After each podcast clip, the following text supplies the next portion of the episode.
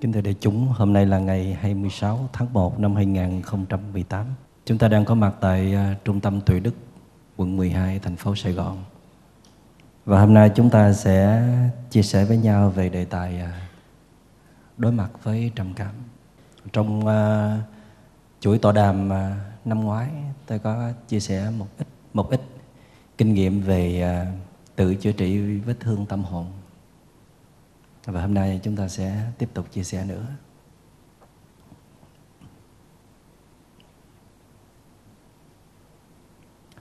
À, theo uh, uh, WHO tức là y tế của thế giới thì họ cho biết là bệnh trầm cảm bây giờ là bệnh đứng thứ ba à, phổ biến nhất thế giới bây giờ. Có thể chúng ta có bị trầm cảm mà chúng ta không biết. Trầm cảm nhẹ, hoặc là có thể chúng ta đang trong một giai đoạn trầm cảm nặng. Trầm cảm thì nó có cơ bản là nó có ba cấp độ. Cấp độ đầu tiên là chúng ta sẽ phát hiện là trong một cái giai đoạn mà mình có cái phản ứng rất là bực bội, cáu gắt liên tục. Dĩ nhiên là nếu mà mình không có đủ nội lực, không có kiểm soát tâm ý thì mình cũng thường có phản ứng. Nhưng mà đằng này thì cái phản ứng của mình ở mật độ rất là dày đặc. Từ chuyện lớn tới chuyện nhỏ. Từ những chuyện đáng phản ứng đến những chuyện không đáng để phản ứng. Và thậm chí là phản ứng ngay những cái chuyện nó rất là đúng, nó rất là chính xác, nhưng mà mình vẫn phản ứng. Hồi trước là mình à, phản ứng với một số người thôi, bây giờ mình phản ứng với tất cả mọi đối tượng, không chừa một đối tượng nào. Và bắt đầu là mình à, giảm cảm hứng làm việc, phấn đấu làm việc. Có thể là rơi vào tình trạng là mất mục tiêu để phấn đấu và những cái thú vui của mình như là, thí dụ như là chơi âm nhạc hay là chơi thể thao, hay là đi du lịch, hay là đơn giản là chơi um, thư pháp hay là uống trà, mình cũng không thích nữa. Mình chẳng buồn quan tâm. Mình thấy có một cái uh, cảm giác um, khó chịu nó kéo dài liên tục. Dù là mình có cố ý đổi sang những cái mục tiêu khác để tiếp xúc, như là khi mình chán làm việc thì mình có thể đi uống cà phê nhưng uống cà phê cũng chán. Thì mình à, đi lên internet, đi vào facebook, rồi mình cũng chán. Rồi mình kiếm người để trò chuyện, rồi mình cũng chán. Rồi không biết làm gì để cho nó bớt chán. Rồi trong một giai đoạn mà mình à, ngủ không ngon, ăn không ngon, và bắt đầu nhìn mọi thứ à, nó không còn chính xác như trước đây hồi trước mình nhìn nó là những điều kiện của hạnh phúc, bây giờ mình thấy nó cũng bình thường, thậm chí là rất là phiền phức, phiền toái. Và giải quyết một cái vấn đề nhỏ cũng trở nên khó khăn đối với mình. Mình làm mọi thứ nó rối tung lên. Chuyện nhỏ làm cho lớn, chuyện lớn làm cho vĩ đại. Cơ bản là dễ dễ xúc động, nhạy cảm. Dễ tưởng tượng là người đó có những cái ý đồ không tốt đối với mình. Đó là cấp độ 1 tới cấp độ 2 tức là kéo dài liên tục cái trạng thái nhàm chán. Cái gì cũng nhàm chán hết và rơi vào cô đơn. Tại vì à, mình có khuynh hướng là à, rời khỏi đám đông tách ly ra khỏi những người xung quanh. Thậm chí là rất là sợ đám đông, sợ tiếp xúc với mọi người, sợ phải đặt những câu hỏi, dạo này khỏe không? Có ổn không?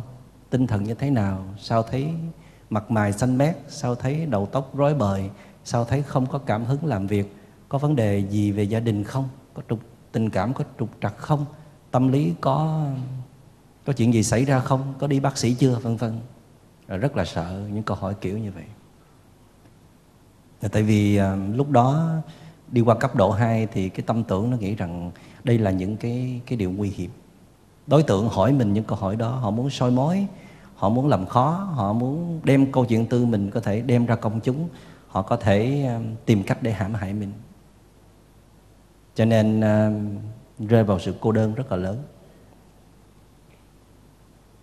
Và trạng thái nhàm chán trạng thái không có gì hạnh phúc hết trạng thái cô đơn là thường trực kéo dài ở trong cái giai đoạn 2 này.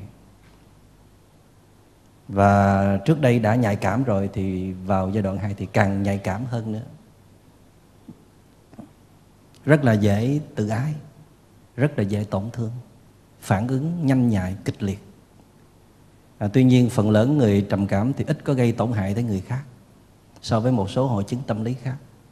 Phần lớn là họ tự làm khó làm khổ bản thân họ chỉ có một ít phần trăm người là có lây lan có ảnh hưởng tiêu cực tới những người xung quanh thậm chí là có chút bạo động nhưng mà phần trăm nó rất là ít. Và trong giai đoạn 2 này bắt đầu nghĩ mọi thứ nó theo chiều hướng tiêu cực một cách liên tục. À, không còn niềm tin vào cuộc sống mất niềm tin vào con người mất niềm tin vào tình yêu hôn nhân và hạnh phúc chân thật. Nghi ngờ không có cái gì gọi là hạnh phúc chân thật cả nghi ngờ không có ai thương mình thật lòng cả. Nghi ngờ cuộc sống này chỉ là vô thường chỉ là những uh, ảnh tượng không có thật. Và nghĩ nhiều về uh, có nghĩ qua vài lần tới uh, tới cái chết tới sự kết thúc. Và người này có cảm giác trong giai đoạn này như là rơi vào một cái hố thẳm rất là sâu cũng có nhiều lần muốn trồi lên, muốn thoát ra. Cũng cố vực dậy để làm việc trở lại, để kết nối với mọi người trở lại nhưng mà không thành công. Rất là yếu ớt. Và sau cái lần thất bại đó thì họ càng mất thêm niềm tin vào bản thân. Có thể gọi là mất trắng luôn. Tin rằng là mình là một kẻ vô dụng. Chẳng có làm được tích sự gì cả, mà nhiều khi trở thành gánh nặng của những người thân sống xung quanh mình.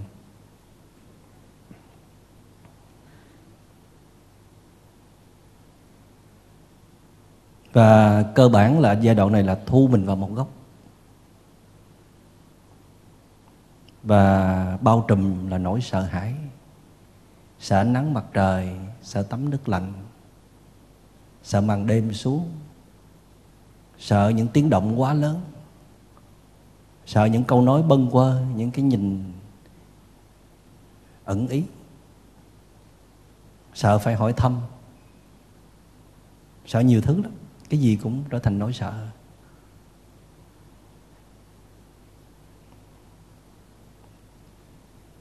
Và tới giai đoạn thứ ba là giai đoạn à, muốn à,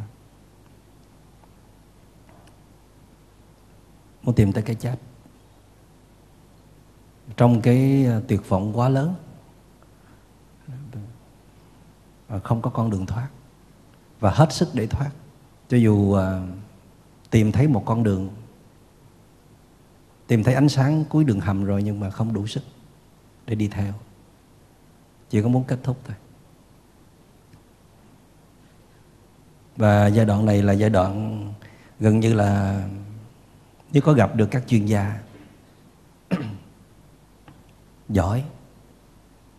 Thì ờ, cái số lượng mà có thể ờ, chịu bắt tay để các chuyên gia giúp đỡ thì rất là thấp. Đa phần tới giai đoạn 3 là không còn tin tưởng vào bất cứ một ai. Thì nếu như người này có may mắn gặp được những chuyên gia giỏi mà có, thí dụ như là các vị thầy tâm linh, có đạo lực lớn, hoặc là người này phải có một cái nhân duyên rất là đặc biệt với cái vị thầy đó thì mới được cứu vớt.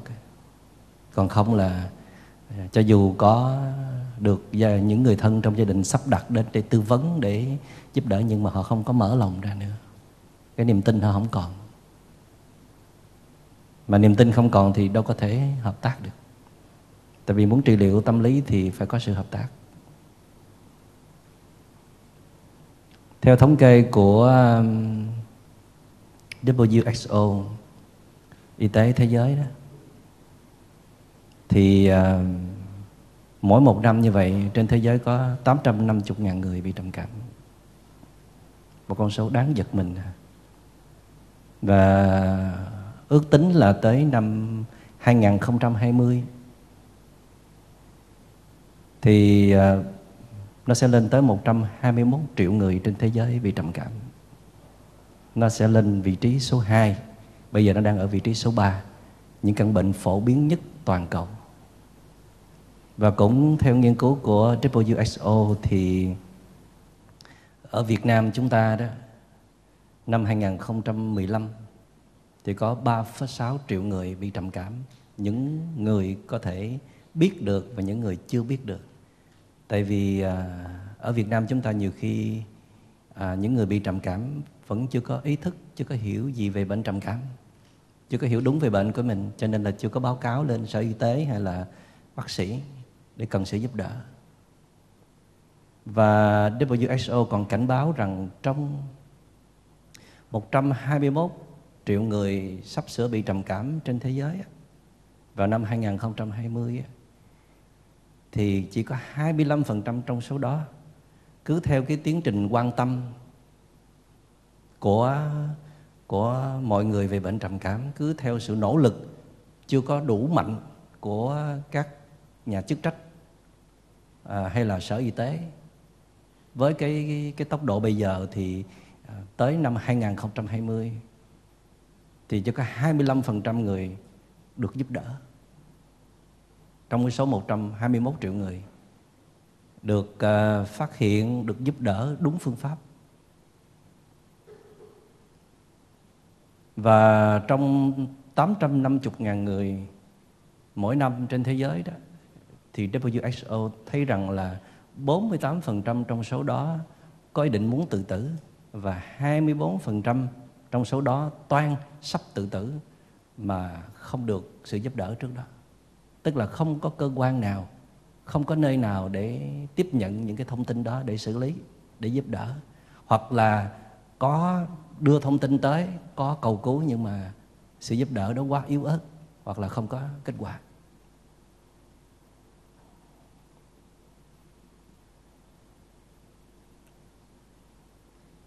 Chúng ta có nằm trong con số đó không? Theo cái thấy của các nhà khoa học xã hội tây phương là hầu hết chúng ta đều có bị trầm cảm tin vui cho tất cả chúng ta. Tin vui cho những người đang bị trầm cảm. Nghĩa là mình không phải là trường hợp đặc biệt lắm. Nặng hay là nhẹ thôi. Vấn đề là nặng hay là nhẹ. Và khi mà mình à, mình bị trầm cảm, thì à, không chỉ cái sự biến động nó xảy ra cho cho tâm lý mà nó biến động cho cả sinh lý của mình. Nó có cái um, hội chứng trầm cảm PPD tức là postpartum uh, depression. Đó là những uh, những người bị trầm cảm nặng sau khi sinh sinh nở sinh con. Tại vì uh, sau khi sinh thì uh, một cái lượng uh, uh, estrogen nó giảm trầm trọng. Và những cái hormone của tuyến giáp cũng giảm rất nhanh. Rồi à, về cái thể tích máu hay là huyết áp, hoặc là miễn dịch nó cũng thay đổi đột ngột, làm cho tâm thần bị rối loạn. Người mẹ sau khi sinh có khuynh hướng mà quấn chặt vào đứa bé, không muốn buông đứa bé ra, sợ mất đứa bé. Ngày đêm lúc nào cũng ôm chầm lấy đứa bé buồn bã, khóc lóc, biến ăn, mất ngủ, không muốn tiếp xúc, không muốn nói chuyện với bạn bè, không muốn đi chợ, không muốn dọn dẹp nhà cửa, không muốn tìm công việc trở lại. Là có nguy cơ bị trầm cảm nặng sau khi sinh. Và ngoài ra có thể là chịu thêm một số cái tác nhân nữa như là trước đó có thể là công việc của họ đang rất là bất ổn, tài chính khó khăn. Rồi à, tình cảm, hôn nhân gia đình trong một giai đoạn nguy kịch chẳng hạn. Và cũng có thể là những người xung quanh họ cũng đang bị trầm cảm. Cái năng lượng của những người trầm cảm đó nó có thể ảnh hưởng tới tới bà mẹ sau khi sinh rất là dễ dàng. Và đặc biệt là có thể là phụ nữ sau khi sinh thì ờ, trước đó đã có những cái ờ, sang chấn về tâm lý hoặc là đời sống tâm lý rất là mất cân bằng. Rồi cho nên là rơi vào cái hội chứng trầm cảm PPD ờ, rất là phổ biến hiện nay trên thế giới.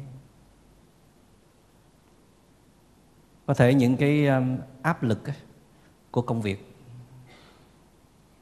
nó tạo ra, nó giúp cho cái chất adrenaline tiết ra, làm cho chúng ta tập trung vào công việc gì đó nó tốt hơn.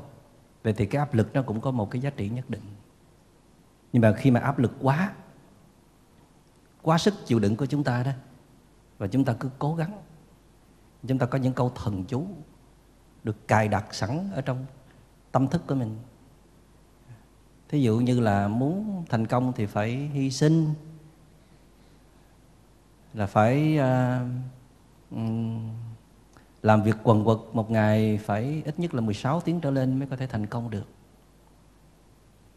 Mà chúng ta có những câu thần chú đại loại như là mình còn rất là khỏe mình là thanh niên trai tráng mà phải bỏ ra 20 năm 30 năm để làm việc quần quật thì mới có tương lai sự nghiệp chứ. Mình là một người đàn ông mà thì mình phải ờ, chấp nhận những cái đớn đau này chứ có gì đâu mà sợ thí dụ như vậy.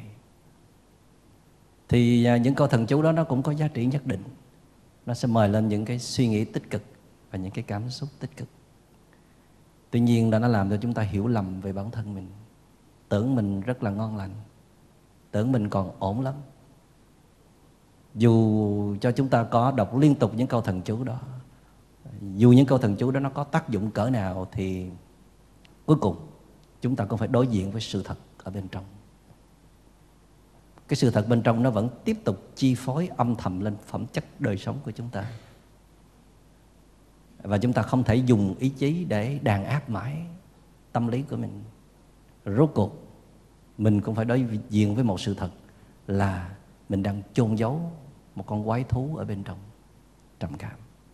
Tôi có được biết là có một anh chàng à, ca sĩ Hàn Quốc tên là Kim Jong Hun các bạn trẻ đây biết không? Chết lúc anh chàng 27 tuổi.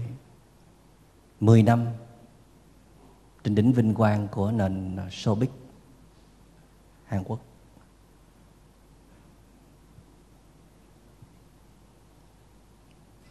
Thì anh ta để lại một cái lá thơ tuyệt mệnh. Trong đó có ghi là, tâm hồn của tôi nó đang vỡ vụn từng mảnh nhỏ và tôi đang cố gắng kêu gào để gom những cái mảnh ký ức lại nhưng mà có vẻ rất là vô vọng cái cơn bệnh trầm cảm đó, nó bắt đầu xâm chiếm con người tôi, làm cho tôi à, mòn mỏi, kiệt sức. Và bây giờ là nó đã chiến thắng toàn phần. Khi mà cái hơi thở mình quá khó khăn á, thì mình có nên ngưng thở luôn hay không? Và trong lúc này, tôi chỉ có một mình tôi thôi. Tôi tự hỏi ai sẽ chịu trách nhiệm cho cuộc đời mình? Nhưng mà câu trả lời đó là chỉ có mình tôi thôi.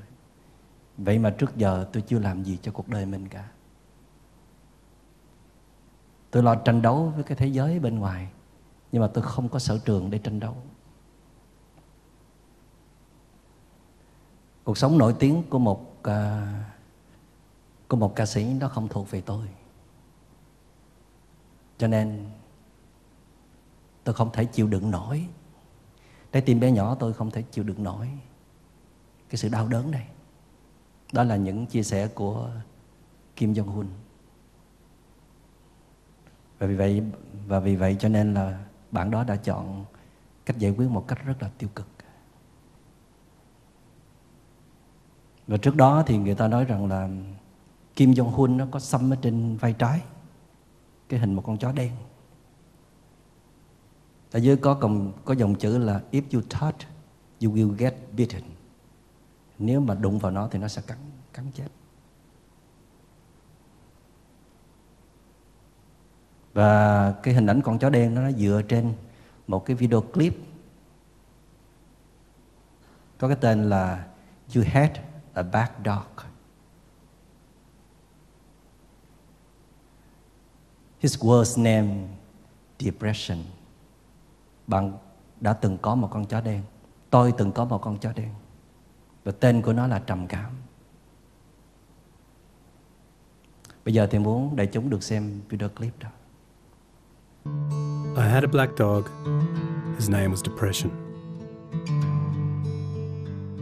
Whenever the black dog made an appearance, I felt empty and life just seemed to slow down.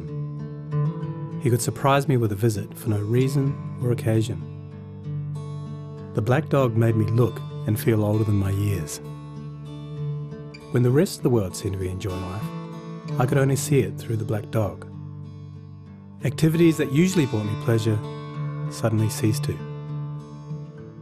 He liked to ruin my appetite.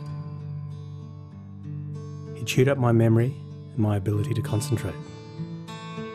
Doing anything or going anywhere with the black dog required superhuman strength. At social occasions, he'd sniff out what confidence I had and chase it away. My biggest fear was being found out. I worried that people would judge me. Because of the shame and stigma of the black dog, I was constantly worried that I'd be found out. So I invested vast amounts of energy into covering him up. Keeping up an emotional lie is exhausting. Black Dog could make me think and say negative things. He could make me irritable and difficult to be around. He would take my love and bury my intimacy. He loved nothing more than to wake me up with highly repetitive and negative thinking. He also liked to remind me how exhausted I was going to be the next day. Having a black dog in your life isn't so much about feeling a bit down, sad, or blue. At its worst, it's about being devoid of feeling altogether. As I got older, the black dog got bigger and he started hanging around all the time. I'd chase him off with whatever I thought might send him running. But more often than not, he'd come out on top. Going down became easier than getting up again. So I became rather good at self medication, which never really helped. Eventually, I felt totally isolated from everything and everyone. The black dog had finally succeeded in hijacking my life. When you lose all joy in life, you can begin to question what the point of it is. Có ai xem xong thấy rùng mình, à, thấy mình ở trong đó, ít nhiều. Thử đi tìm à, nguyên nhân tại sao à, chúng ta bị trầm cảm. Nhất là đây là căn bệnh của thời đại. Những thời đại trước, thế hệ cha mẹ ông bà tổ tiên chúng ta có bị trầm cảm không? Chắc có thể có, nhưng mà không gọi được tên, không biết nó là gì. Nhưng mà có thể là những thế hệ trước mọi người sống à, khác chúng ta. Cái thái độ sống rất là khác cái bối cảnh xã hội rất là khác cho nên theo tôi thì có ít nhiều cũng bị trầm cảm nhưng mà so với bây giờ thì nó chẳng thấm là bao à, nguyên nhân lớn nhất mà các nhà khoa học xã hội tìm thấy đó là đời sống quá nhanh. Nhanh đến mức chúng ta không kịp thưởng thức một cái gì hết. Nhưng mà mâu thuẫn lại là chúng ta rất là hưởng thụ. Ủa tại sao ngộ vậy? Không có thời gian thưởng thức mà hưởng thụ là hưởng thụ cái gì? Thì hưởng thụ bằng à, cách là mua sắm. Mua sắm những chiếc xe đời mới nhất hay là nhà cửa sang trọng? Áo quần hàng hiệu hay là những chuyến đi du lịch ở những cái nơi thật là nổi tiếng và tốn rất là nhiều tiền. Tức là chỉ sống trong những cái khoảnh khắc đó thôi, hưởng thụ được trong những khoảnh khắc đó, nhưng mà cũng chưa chắc.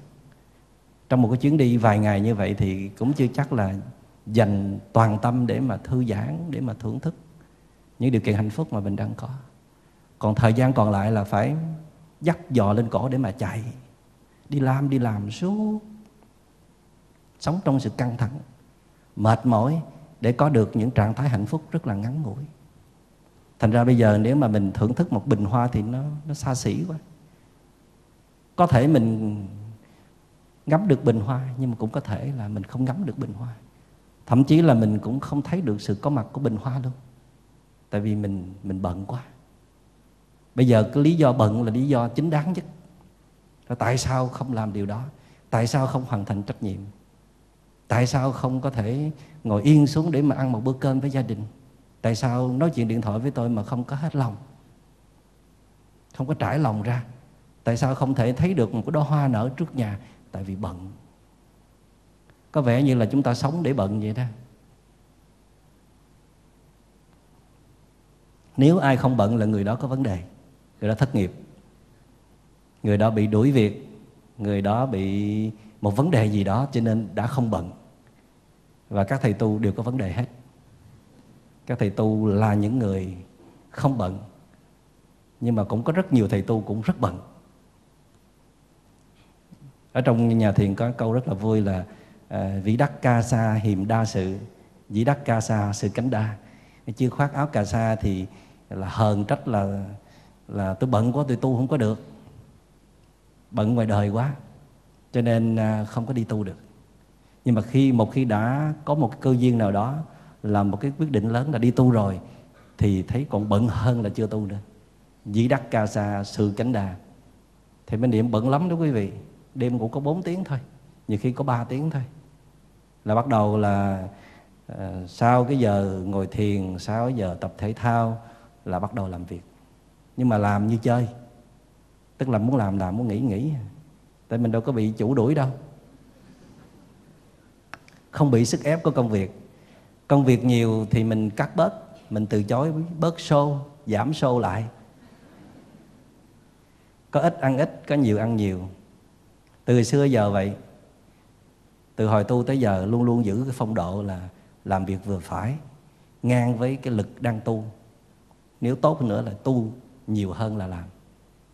Tức là lúc nào cũng bồi dưỡng nội lực cho bản thân mình là chính. Còn à, cống hiến là hệ quả đi theo. Có những lúc điều kiện bên ngoài cần thiết, mình cống hiến nhiều hơn. Nhưng mà sau đó là phải rút lui liền để nạp năng lượng. Ít nhất là phải đưa mọi thứ về cái thế quân bình nhất. Mình phải trở về với cái sự sáng suốt nhất của mình đang có, cái phong độ tốt nhất, cái bình an nhất của mình đang có để mình lúc nào cũng sẵn sàng để ứng phó với những cái biến cố lớn xảy ra, hoàn cảnh nghịch cảnh khó khăn nó xảy ra. Có thể sau khi song thân tôi mất rồi thì đối với cuộc đời tôi thì không còn cái gì nó lớn nữa. Thí dụ như bản hoa anh đào bị đóng cửa cũng là một câu chuyện. Nhưng mà thầy trò giải quyết rất là êm đẹp, nhẹ nhàng đến nỗi để chúng còn không biết bản hoa anh đào đã đóng cửa nữa. Và sau đó thì à, tôi thì qua úc làm dự án còn đưa các học trò qua miến điện để tu tập. Tưởng chừng là thầy trò rất là ngon lành, vượt qua một biến cố nhẹ nhàng. Nhưng mà khi mà tôi bắt đầu vô cái dự án bên úc thì tôi chợt nhận ra rằng là trong mình cũng có một ít xáo trộn. Cảm thấy buồn một chút, cảm thấy tiếc một chút là mình mất đi một cái cơ hội lớn để giúp đỡ các bạn đang bị trầm cảm. Mất đi một cơ hội lớn để kết nối đại chúng Việt Nam, mặc dầu là nó chỉ gián đoạn thôi, nhưng mà mình tiếc cái cái nhân viên đó quá. Nó có một chút bùi ngùi à, vài chục phút. Tôi ngồi yên xuống nó hơi bất thần vài chục phút. Khi mà lúc đó tôi nghĩ là mình sẽ có một thời gian khá lâu ở lại trên đất nước úc.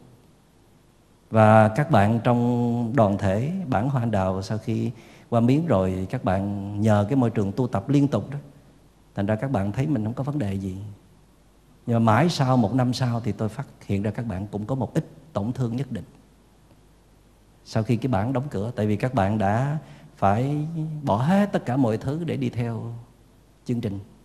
Rồi à, phải giải quyết rất nhiều khó khăn đối mặt với gia đình với dòng họ kể cả từ giả người yêu nữa để đi vào bản rồi bao nhiêu tâm huyết bao nhiêu hy vọng à, trong một sớm một chiều bị đóng lại thì các bạn cũng có một ít tức tưởi nhưng mà vì cái năng lực đại chúng tu tập mạnh quá vì người lãnh đạo rất là à, rất là chủ quan và khách quan lạc quan chứ. Cho nên mình ráng theo thầy gồng theo thầy. Nhưng mà thật sự bên trong nó cũng có ít thương tổn. Bây giờ thì đã đã đi qua rồi. Đó quý vị thấy là chúng tôi là những người là dành rất nhiều thời gian để sắm sửa cho cái bên trong, nuôi dưỡng cho cái bên trong. Mà một trận bão đi ngang qua là nó cũng rúng rính, chứ không dễ gì. Còn nếu quý vị mà không có xây dựng nội lực mỗi ngày, mà lúc nào cũng trường mặt ra ngoài gió lớn hết, thì đừng hỏi tại sao mà tâm hồn mình nó nó bị đánh phờ phạt đến nỗi là rệu rã luôn. Rồi gặp phải chứng trầm cảm thì vì cái cái nhịp sống của xã hội trong cái nhịp mà kinh tế phát triển, nó thay đổi nhiều thứ lắm. Chúng ta phải thừa nhận rằng kinh tế phát triển, nền công nghiệp hiện đại này nó cho chúng ta nhiều thứ tiện nghi về vật chất. Phải thừa nhận điều đó, nó cho chúng ta hưởng thụ những cái mức mà trước giờ, những thế hệ trước chưa bao giờ có được. Nhưng mà đồng thời nó cũng lấy đi rất là nhiều thứ. Trong đó phải kể là thời gian cái mà chúng ta mất thiếu nhiều nhất trong cái thời đại bây giờ là không có thời gian. Và chúng ta nói một cách rất là hãnh diện và tự hào tôi không có thời gian. Có nghĩa là tôi đang trên con đường thành đạt hoặc là tôi đang thành đạt đó. Vì vậy cho nên tôi có quyền không có thời gian.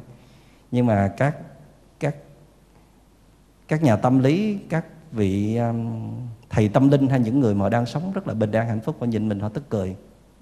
Họ nói quê quá. Sống mà bị mất nhiều thứ quá vậy thời gian mà cô không có thì lấy gì sống? Muốn sống thì phải có thời gian mới sống chứ. Bây giờ bạn muốn thưởng thức bữa cơm gia đình thì bạn phải có nửa giờ hay là một giờ chứ. Bạn chỉ có 15 phút hay là không có thì sao bạn sống được? Mà mỗi lần khách hàng cướp đi một tiếng đồng hồ của gia đình rất là hãnh diện nha, mặt tươi rói à. Thôi anh bận anh đi nha, em nhà ăn cơm nha. Tràn trề niềm tự tin và hạnh phúc. Mà thật ra là gọi là mất chủ quyền.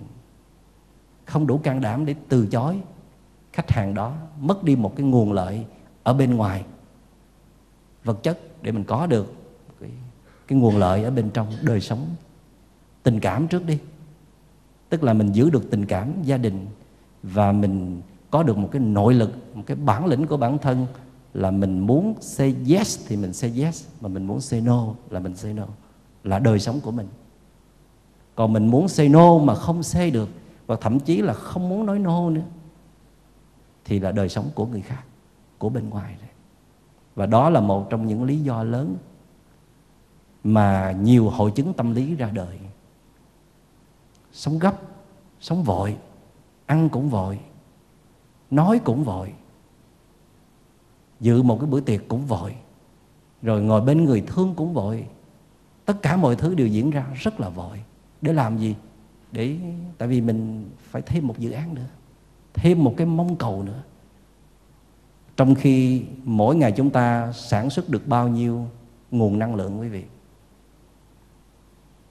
Rất là ít. Thời gian ngủ cũng không có. Ngủ cũng không có sâu. Thời gian ăn cũng không có. Ăn rất là gấp gáp, ăn không có hạnh phúc gì hết. Chỉ là nhét thức ăn vào miệng thôi.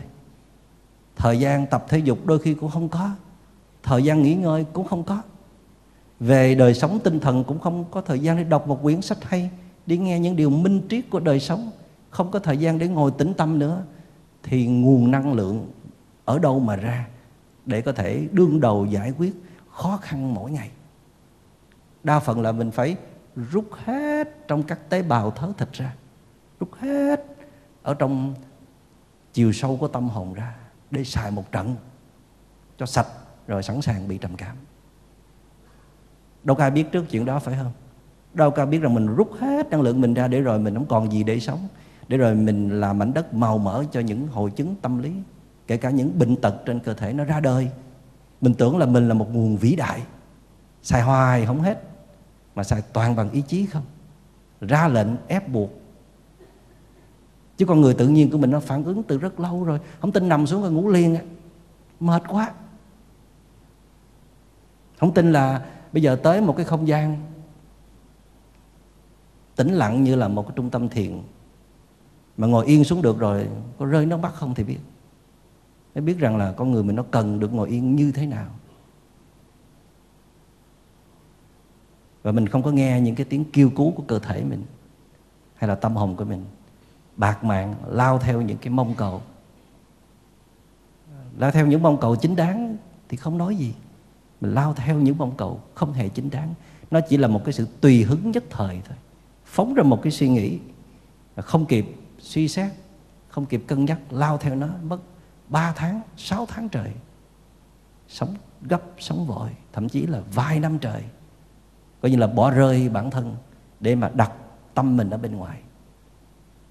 Và khi cái tâm mình nó cứ suốt ngày nó suy nghĩ tới dự án, kế hoạch, cách để chinh phục đối phương, cách chinh phục khách hàng tạo ra mẫu mã, nghĩ tới chiêu trò, chiêu thức để chinh phục, để chiến thắng. Tức là tâm chúng ta lúc nào cũng ở ngoài hết. Nghĩa là phải chấp nhận chiến đấu với cái thế giới bên ngoài. Chiến thắng thì tồn tại. Còn thua thì thì vụn vỡ trái tim thôi. Và những hội chứng tâm lý ra đời từ đó, đặc biệt là trầm cảm. Trầm cảm là một cái giai đoạn mà mình mình bỏ rơi bản thân mình quá lâu. Mình chờ đợi, mình hy vọng quá nhiều ở cái bên ngoài mà nó không đáp ứng được. Cho nên khi cái bên ngoài nó biến động, nó thay đổi, nó không còn như ý mình nữa. Hoặc là có một cái sự sụp đổ lớn, mất mát lớn, thì mình sẽ lập tức bị tổn thương. Thì hầu hết trầm cảm nó đến từ một cái cái cuộc sang chấn tâm lý nào đó một biến cố nào đó xảy ra.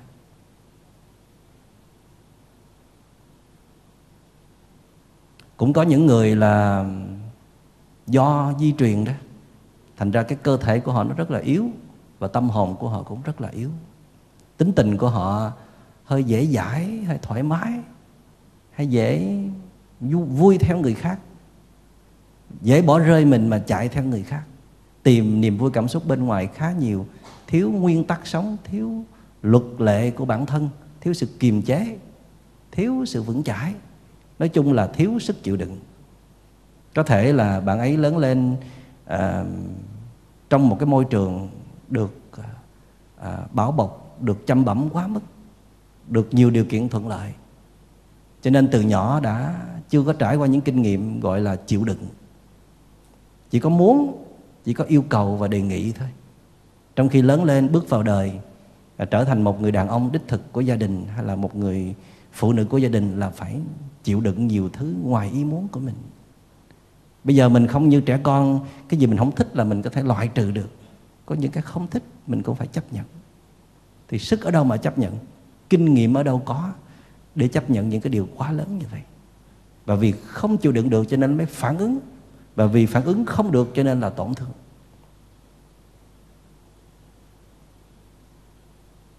Và có rất nhiều lý do nữa. Để khiến chúng ta rơi vào chứng à, trầm cảm. Andrew Solomon là tác giả của cuốn sách Quái vật giữa trưa ngày. Anh ta diễn đạt là anh ta cũng giống như là một cái cây sồi vậy anh trở về thắp cái cây sồi của tuổi thơ. Anh thấy cây sồi của anh bị những cái tầm gửi nó quấn nó quấn chặt ở trên đó. Cây sồi thì không thể lớn lên nữa, nhưng mà dây tầm gửi mỗi ngày mỗi mỗi lớn ra và quấn chặt vào cây sồi làm cho cây sồi không thở nổi và và kiệt sức. Thì à, cái chứng bệnh trầm cảm nó cũng giống như là một cái cây tầm gửi hồi đầu mình thấy mình đánh giá thấp về nó. Mình nghĩ là mình là một cái thân cây lớn mà. Thì một vài cái cái biến chứng tâm lý, một vài cái phản ứng hơi lạ trong con người của mình thì có gì đâu. Và mình xem nhẹ đó để cho mọi thứ nó lướt qua. Nhưng mà khi mà cái tầm gửi nó đã phát triển đúng tầm của nó rồi thì nó có thể giết chết cái cây mà nó đang leo lên và trong cái I had a bad dog, tôi đã từng có một cái con chó đen. Quý vị vừa xem trên video clip. Thì tác giả Matthew này đó, anh ta mới nghĩ ra cái hình ảnh con chó đen để diễn đạt, chứng trầm cảm. Các bạn thấy rất là ghê sợ. Những hình ảnh đầu là là khi con chó nó nó xuất hiện, thì tâm hồn tôi trở nên trống rỗng. Và và tinh thần tụt xuống rất là nhanh và nó xuất hiện một cách rất là bất thình lình. Tức là trầm cảm nó đến, nó không có hẹn, nó không có chu kỳ gì hết. Nó không có báo trước. Nó đến một cách bất thình lình. Không có, nhiều khi nó không phải là do ai tấn công, không phải là do một sự cố gì xảy ra nữa. Tức là sự cố thì xảy ra trước kia rồi mới khiến cho mình bị trầm cảm. Và khi mình có bị trầm cảm rồi thì tự động nó đến và nó đi theo cái kiểu của nó, theo cái cái cái chu trình của nó mà khó ai có thể nắm bắt được. Ở mỗi người mỗi khác. Và mình hoàn toàn là bị động. Nó muốn đến là nó đến. Nhiều khi mình đang vui vậy đó. Hình ảnh anh chàng đó đang thả con diều đó. Là con chó nói ghi con diều xuống. Tức là mình đang có nhiều cái hoạt động rất là vui. Nhưng mà đột ngột. Đột ngột là hết vui. Chuyển qua buồn. Và khi mình thưởng thức những cái món ăn đó, nó không cho mình thưởng thức. Ngồi đó chứ không thưởng thức được các món ăn và cái con chó đen nó nó chòm cái mặt nó nó chòm cái tay, nó chi phối hết tất cả mọi hoạt động trong ngày. Chiếm lấy luôn cái cảm xúc của mình. Và con chó càng ngày càng to ra, còn mình càng ngày càng thu nhỏ lại. Vậy thì cái sức thống trị của nó rất là kinh khủng. Và chúng ta đã từng nói là cho dù bạn có rất nhiều điều kiện của hạnh phúc cho dù bạn có rất nhiều quyền lực, cho dù bạn có người trong mộng ở bên cạnh, nhưng mà nếu trái tim bạn có vấn đề, lúc nào nó cũng căng thẳng, lúc nào nó cũng đầy tức giận, lúc nào nó cũng đầy sợ hãi, hoặc là nó bị trầm cảm, nó bị thương tổn, thì những điều kiện hạnh phúc kia nó còn ý nghĩa gì nữa đâu. Có phải không? Những người có quyền lực trong cái xã hội này, nếu họ bị trầm cảm, thì quyền lực đó để làm gì? Chỉ để làm khổ người khác thôi. Chứ không có một hạnh phúc nào cả. Và chúng ta không được cảnh báo điều đó. Các bậc phụ huynh chưa bao giờ cảnh báo điều đó với con cái của mình hết. Rằng là cái con đường thành công đó con, nó vinh quang thật, nó hấp dẫn thật, nó làm cho mọi người ngưỡng mộ kính trọng thật. Nhưng nó có cái bẫy ở trong đó, nó có cái mặt trái của nó và có rất nhiều người đi tới đó đã đánh mất chính mình. Không còn là chính mình nữa. Thậm chí là họ có thể bán đứng cả đạo đức. Và nếu nói thêm nữa là đi đến đó người ta phải chấp nhận những cái hội chứng của tâm lý. Những những thứ bệnh rất là nguy hiểm của thời đại. Tại vì đời sống căng thẳng, đầy phiền muộn, đầy rối rắm và cạn kiệt năng lượng là mảnh đất màu mỡ để trầm cảm ra đời. Có phụ huynh nào dám cảnh báo con mình điều đó không? Hay là chỉ nói cái mặt ưu điểm thôi? Con phải lấy bằng bác sĩ, con phải là luật sư, con phải là doanh nhân thành đạt, con phải ra nước ngoài lấy bằng này bằng kia cho mẹ. Rồi con cầm, trầm cảm cho mẹ hay con trầm cảm cho ai? Mẹ có cứu con được không? Mà tới khi con mình trầm cảm thì lại không có hiểu trầm cảm là cái gì. Quay sang coi thường con nó là con lười biếng, con thiếu cố gắng, chứ mẹ thấy việc đó có gì đâu mà sợ, mà không vượt qua được. Và đa phần các bạn trẻ khi bị trầm cảm là không dám nói ra. Nhất là nói với những người thân của mình. Sợ họ đánh giá thấp, sợ họ cười chê, sợ họ không hiểu, rồi họ lại suy nghĩ rất là tiêu cực. Vì vậy cho nên người à, trầm cảm là những người rất là cô đơn.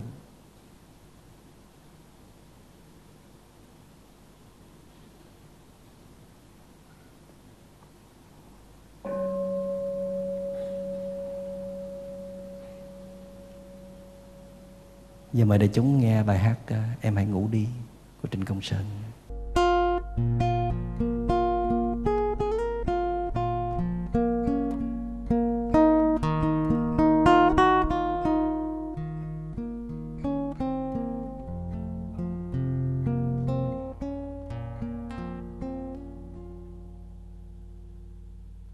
rừng đã trời.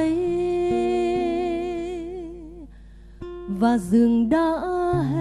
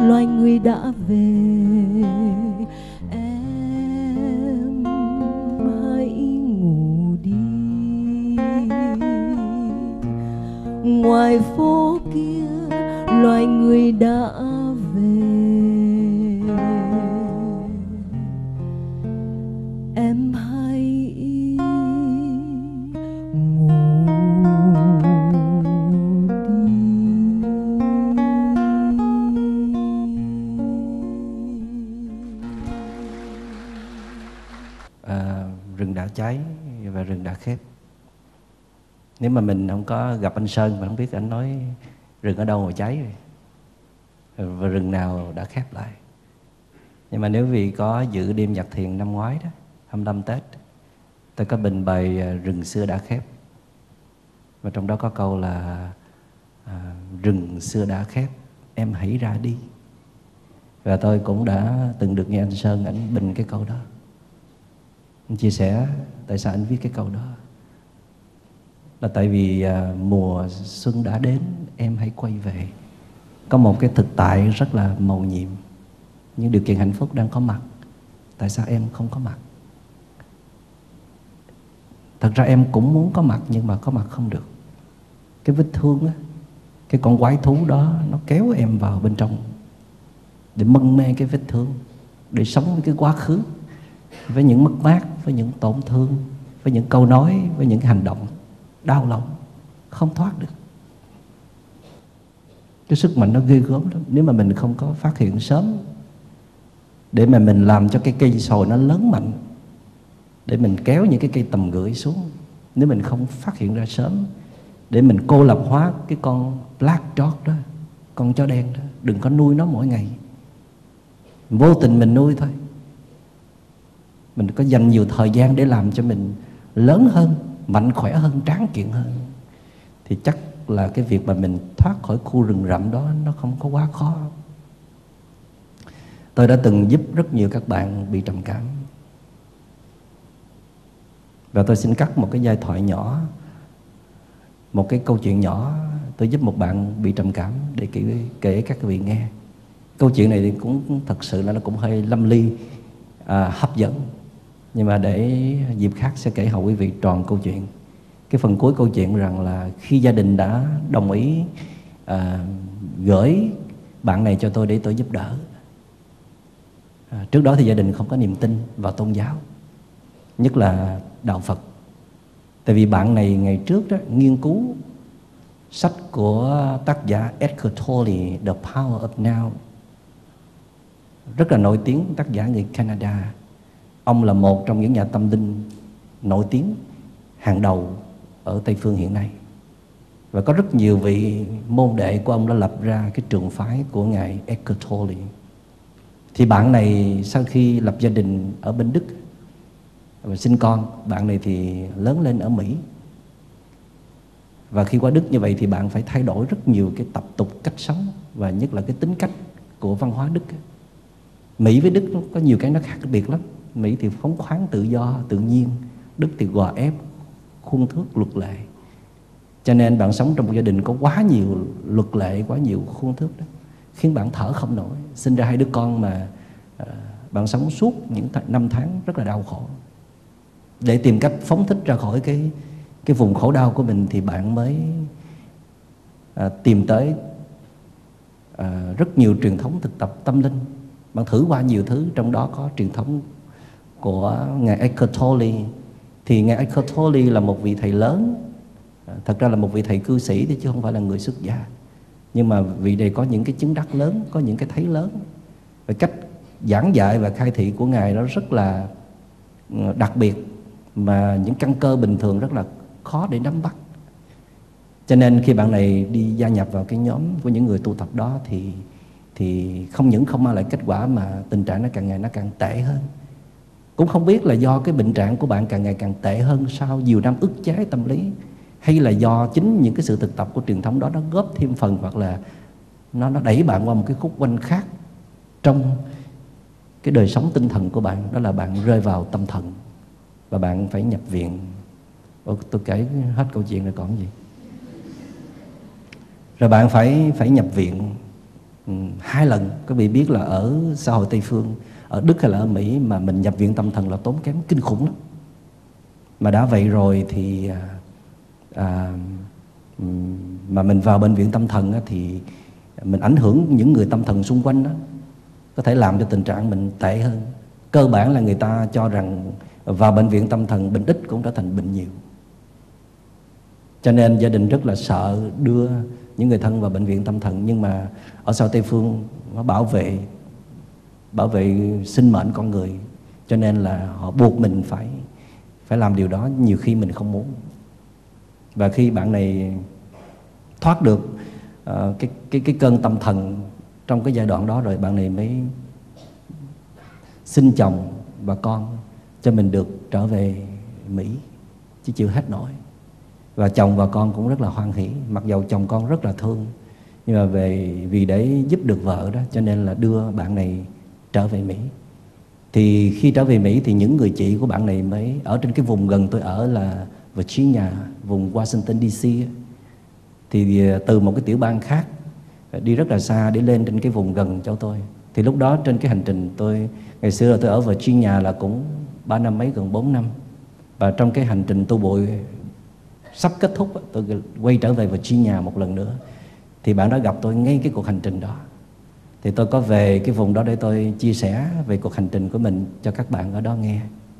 Và tôi được gặp bạn này. Thì khi gặp bạn này tôi biết ngay bạn này có vấn đề. Tại vì lúc nào bạn cũng ngồi nhìn lên trần nhà vậy nè. Nhìn chấm bẩm mà không kiểm soát được cái gương mặt của mình, nhiều khi nước vải nó cứ chảy ra vậy đó. Tội nghiệp lắm.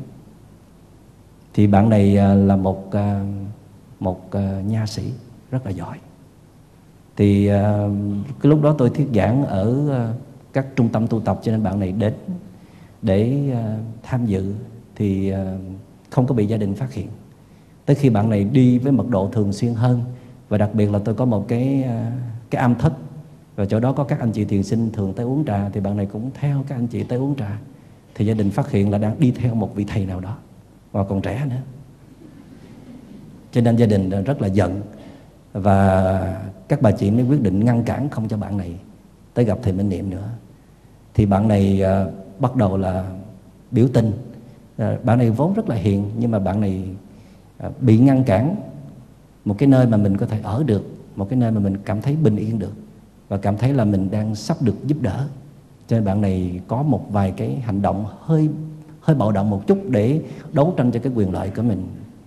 Thì gia đình cũng phải miễn cưỡng chấp nhận để bạn đó đến được tu học chung với thầy và đoàn thể của thầy ở đó nhưng mà tới khi mà thầy tiếp tục cuộc hành trình đi lên trở lên miền Bắc của Mỹ lên Bắc Mỹ đó thì à, chỉ có vài ngày sau đó thì một chị thiền sinh của trong đoàn thể của thầy báo tin cho thầy biết là bạn đó, đó đã phải nhập viện à, tâm thần. Là tại vì à, khi mà thầy đi rồi bạn đó không có điểm tựa nữa.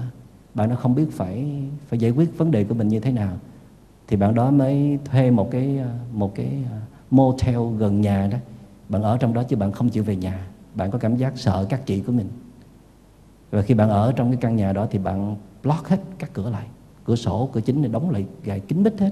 Hai ngày không bước ra khỏi uh, motel không có lấy thức ăn và không không có bất cứ một cái sinh hoạt nào để uh, các nhân viên của motel có thể nhận biết được thì họ bắt đầu là họ mới gõ cửa. Nhiều lần mà không thấy mở họ mới gọi cảnh sát thì khi cảnh sát tới cũng đập cửa cũng gọi nhiều lần mà không thấy mở cửa họ quyết định là phá cửa ra. Thì thấy bạn đó nằm ở trên chiếc giường á nằm cái kiểu như tấm biển vậy các bạn nằm ấp xuống cong cái chân lên và ngửa nhìn lên trần nhà và nước vải vẫn cứ chảy ra vậy mà hai mắt nhìn đâm đâm lên trần nhà vậy. thì à, gia đình mới quyết định là đưa vào bệnh viện. Cảnh sát đề nghị đưa vào trong bệnh viện. Thì đưa vào trong bệnh viện thì người ta mới nhìn cái cái history của cái cái lịch sử cái quá khứ của bạn đó đó, mới biết bạn này đã từng là bệnh nhân tâm thần. Cho nên họ mới buộc gia đình là phải chuyển vào bệnh viện tâm thần. Thì như đã nói là chuyển vào bệnh viện tâm thần là một điều rất là khủng khiếp về tài chính, về cái môi trường. Và khi đưa vào đó thì chỉ cầm cự thôi, chứ cơ hội để mà thoát khỏi bệnh nó rất là thấp. Cho nên gia đình à, rất là sợ để đưa vào bệnh viện. Thì lúc đó gia đình mới ngỏ ý là muốn xin sự giúp đỡ của thầy. Tức là mong thầy xuất hiện để giúp đỡ bạn này. Hy vọng là bạn này có thể thoát được. Thì gia đình mới cầu cứu tới các anh chị thiền sinh. Thì các anh chị thiền sinh mới liên lạc với thầy. Thì lúc đó thầy mới quyết định là lúc đó thầy ở trên tiểu bang là làm men. Phải đi xe lửa 10 giờ đêm đi về gấp. Để, tại vì hồi đầu thì các anh chị nói là chỉ cần thầy gọi điện thoại cho bạn đó thôi là được rồi. Thì thầy mới nghĩ rằng cho dù có gọi điện thoại, bạn đó có tiếp điện thoại của thầy, có tỉnh ra thì sau đó thì sao? Sau cuộc điện thoại đó thì vấn đề vẫn chưa được giải quyết. Cho nên là thầy quyết định mới đi về nửa đêm tại vì sáng hôm sau đó là sẽ có luật sư tới gọi là hearing. Mình ra đó nếu bạn này vẫn không trả lời được câu hỏi của luật sư thì bạn này buộc phải nhập viện tâm thần. Cho nên là thầy về trách nhiệm của thầy là phải đánh thức bạn này dậy làm sao để bạn này không phải nhập viện tâm thần. Cái áp lực nó rất là lớn quý vị.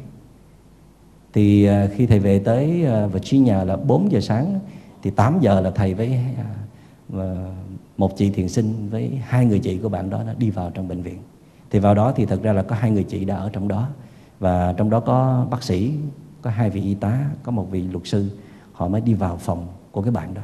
Thì à, từ hồi à, mấy ngày nay là bạn đó vẫn ở trong bệnh viện cũng y như ở trong à, khách sạn. Vẫn nằm cái thế đó vẫn không ăn không uống không tắm rửa không vệ sinh gì cả vẫn nằm chăm chăm nhìn lên trần nhà.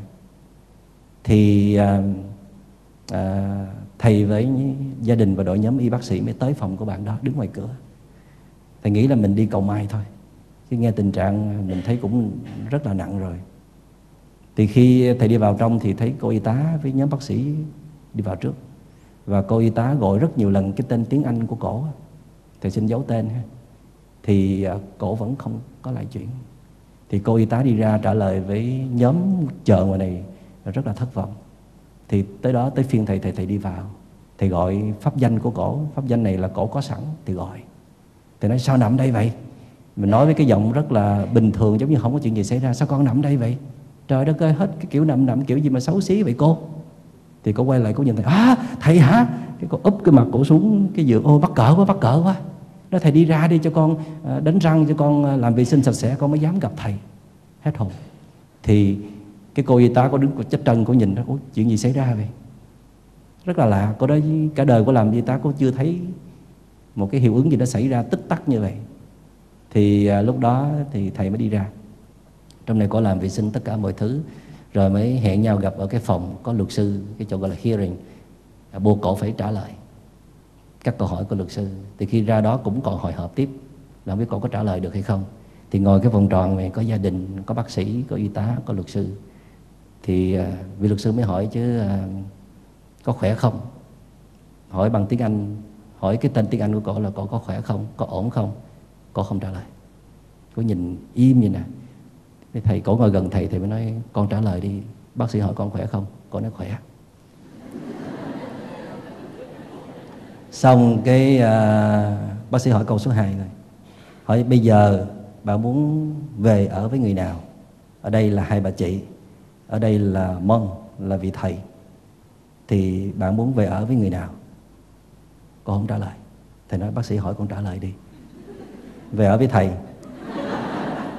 Ở đây không có bắt trước nha. Thì thật ra là đó là điều thầy và cả gia đình đều mong đợi. Và gia đình rất là sẵn sàng chấp nhận chuyện đó. Thì uh, thầy cứ đứng ra cam kết để đón nhận cổ về. Thì như vậy là cổ đã có respond tức là cổ có đáp trả lại luật sư một cách đầy đủ nhưng câu hỏi luật sư. Thật ra luật sư còn muốn hỏi mấy câu nữa.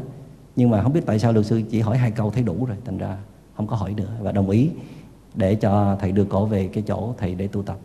Thì ngày hôm đó thầy phải họp. Các anh chị thiền sinh lại để bài binh bố trận trong suốt tuần lễ. Tức là thầy sinh ở trên cái chỗ thầy làm volunteer tình nguyện ở trên men á, là thầy về đúng tuần lễ thôi. Để cuộc hành trình thầy còn đi tiếp. Cho nên là bài binh bố trận sau trong vòng tuần lễ các anh chị thay phiên nhau tới đây ở. Tại vì đưa cổ về ở cái thất thầy luôn đó, thì mấy anh chị tới đây ở sinh hoạt cùng với với bạn đó.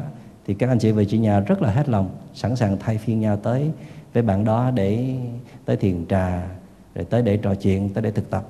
Nhưng mà cái điều chính mà thầy muốn kể câu chuyện này với các bạn là trong cái thời gian ở đó, thì cái bạn này có một cái điểm rất là đặc biệt. Đó là bạn này thầy hướng dẫn cái gì, bạn đã làm y chang như vậy. Mà thầy nghĩ đây là tính cách của người tây phương, tức là họ không có đến một cái truyền thống nào thực tập thì thôi còn khi họ đến rồi họ rất là hết lòng. Thì thầy mới đề nghị là bạn đó là bây giờ thầy làm sao con làm vậy? Tức là khi con đứng lên đó con đứng cho thầy trong vòng à, cỡ khoảng một phút đi hãy đứng xong. Trong tiến trình đó khi con đứng con chỉ cảm nhận mình đang đứng từ từ từ từ đứng lên. Số tiến trình đứng lên đừng suy nghĩ gì hết. Chỉ cảm nhận toàn thân mình đứng lên thôi. Bây giờ chuyện chồng con chuyện à, gia đình mọi thứ đã có người sắp đặt hết rồi. Bây giờ trách nhiệm duy nhất của con là chữa lành vết thương của mình và thầy có mặt ở đây đoàn thể cũng có mặt ở đây không còn gì phải lo nữa. Cho nên con cứ làm theo cái cách của thầy. Khi mà con đưa tay tới để mà lấy một cái tách trà con cũng đưa thật là chậm diễn ra trong vòng 1 cho tới 2 phút cho thầy. À, bắt đầu đưa tới đang đưa tới đưa tới xong rồi bắt đầu nâng chén trà lên. Rồi đang nâng chén trà lên và nâng chén trà lên xong. Bắt đầu uống và uống xong và cảm nhận cho thầy vị trà như thế nào. Và con đi vào nhà vệ sinh cũng làm như vậy. Thật là chậm. Đến nỗi mà mình ngại luôn có đóng cái cửa cũng mất một hai phút mới đóng xong cái cửa nhà vệ sinh. Tắt công tắc cũng vậy, đưa tay tới mà chưa có tắt, cảm nhận cái tay đưa tới rồi bắt đầu ấn từ từ. Cái tâm nó đã đậu trên cái thân. Càng chậm thì cái tâm nó càng có điểm bám. Và đây là cái cái kỹ thuật hành thiền của vipassana thôi. Càng chậm, càng giữ được tâm tức là một trong những cách đối trị để cái tâm nó phóng dật nó trôi về bồng bềnh trên quá khứ á, là phải làm mọi tiến trình nó chậm lại và giữ tâm mình ở trên đó gọi là định định ở trên thân. Dĩ nhiên là cậu cũng tập ngồi thiền định trên hơi thở. Nhưng mà đối với những người trầm cảm mình không nên cho họ ngồi thiền nhiều. Tại vì nếu họ ngồi lâu hơn nửa tiếng trở lên á mà họ không định được là tâm họ sẽ trở về với quá khứ. Mà cái tốc độ cái cường độ trở về quá khứ gấp trăm ngàn lần lúc không ngồi thiền. Cho nên ngồi thiền là trị liệu về tâm lý, mà ngồi thiền là mảnh đất để phát triển bệnh trầm cảm cực nhanh, cực kỳ nhanh nhạy. Thiền nó thích sự một mình lắm. Xin lỗi, trầm cảm nó thích sự một mình mà ngồi thiền, hành thiền là phải ở một mình, nhất là quý vị nào mà đi qua bên rừng thiền để hành thiền mà mình có bị trầm cảm mà tưởng rằng là hãy vào rừng thiền là xong nếu không báo cáo cho các vị thiền sư, các vị giáo thọ sư để họ hướng dẫn mình, báo cáo là mình đang bị trầm cảm ở cấp độ mấy đó, mà cứ lao vào ngồi thiền từ giờ này qua giờ khác là chết. Cho nên trên cái kinh nghiệm thầy, tại vì thầy đã từng làm việc trong một số trung tâm trị liệu về tâm lý, thì đã đưa thiền vào, thì ngồi thiền dĩ nhiên là cao nhất cũng có thể ngồi một tiếng được, nhưng mà mình phải nhìn cái sắc mặt người đó, nhìn vào cái năng lượng người đó để biết là họ đang an định hay là tâm họ đang trôi bồng bềnh về quá khứ để đề nghị họ chuyển cái bài thực tập đó qua những cái bài khác.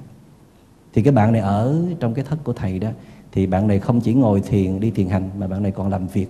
Việc nhỏ nhỏ như lau bàn, pha trà, hay là à, à, đốt bếp lò lên thôi, mà mình thấy bạn đó làm mà mình xúc động. Mình xúc động thật sự là mình thấy bạn nó đang nâng niu từng cái sự sống vậy đó. Các bạn bây giờ mà ngồi thiền được nè, đi thiền hành được nè, cảm nhận vị ngon thức ăn được, các bạn hãy chúc mừng. Là mình vẫn còn là kẻ chiến thắng. Chiến thắng với với chính mình, với những lòng tham, với cám dỗ. Đã có những lúc tưởng chừng là là không giữ được nổi chính mình rồi. Cụ Nguyễn Du mới nói là, trời còn để có hôm nay. Tan xương đầu ngõ, vén mây giữa trời. Bây giờ còn ngồi ở đây mà nghe pháp thoại, còn ngồi thiền được, còn ăn cơm chung với người thân, còn tỉnh táo nhận ra mọi thứ, đó là cái duyên phước nó lớn lắm đó. chứ theo cái tham vọng, cái cách sống cẩu thả và thiếu tỉnh thức của mình, tưởng là trời đất đã đánh ra một trận tơi bời, dạt ở nơi nào đó trên biển cả của cuộc đời rồi. Tâm hồn không có còn bình lặng như bây giờ đâu.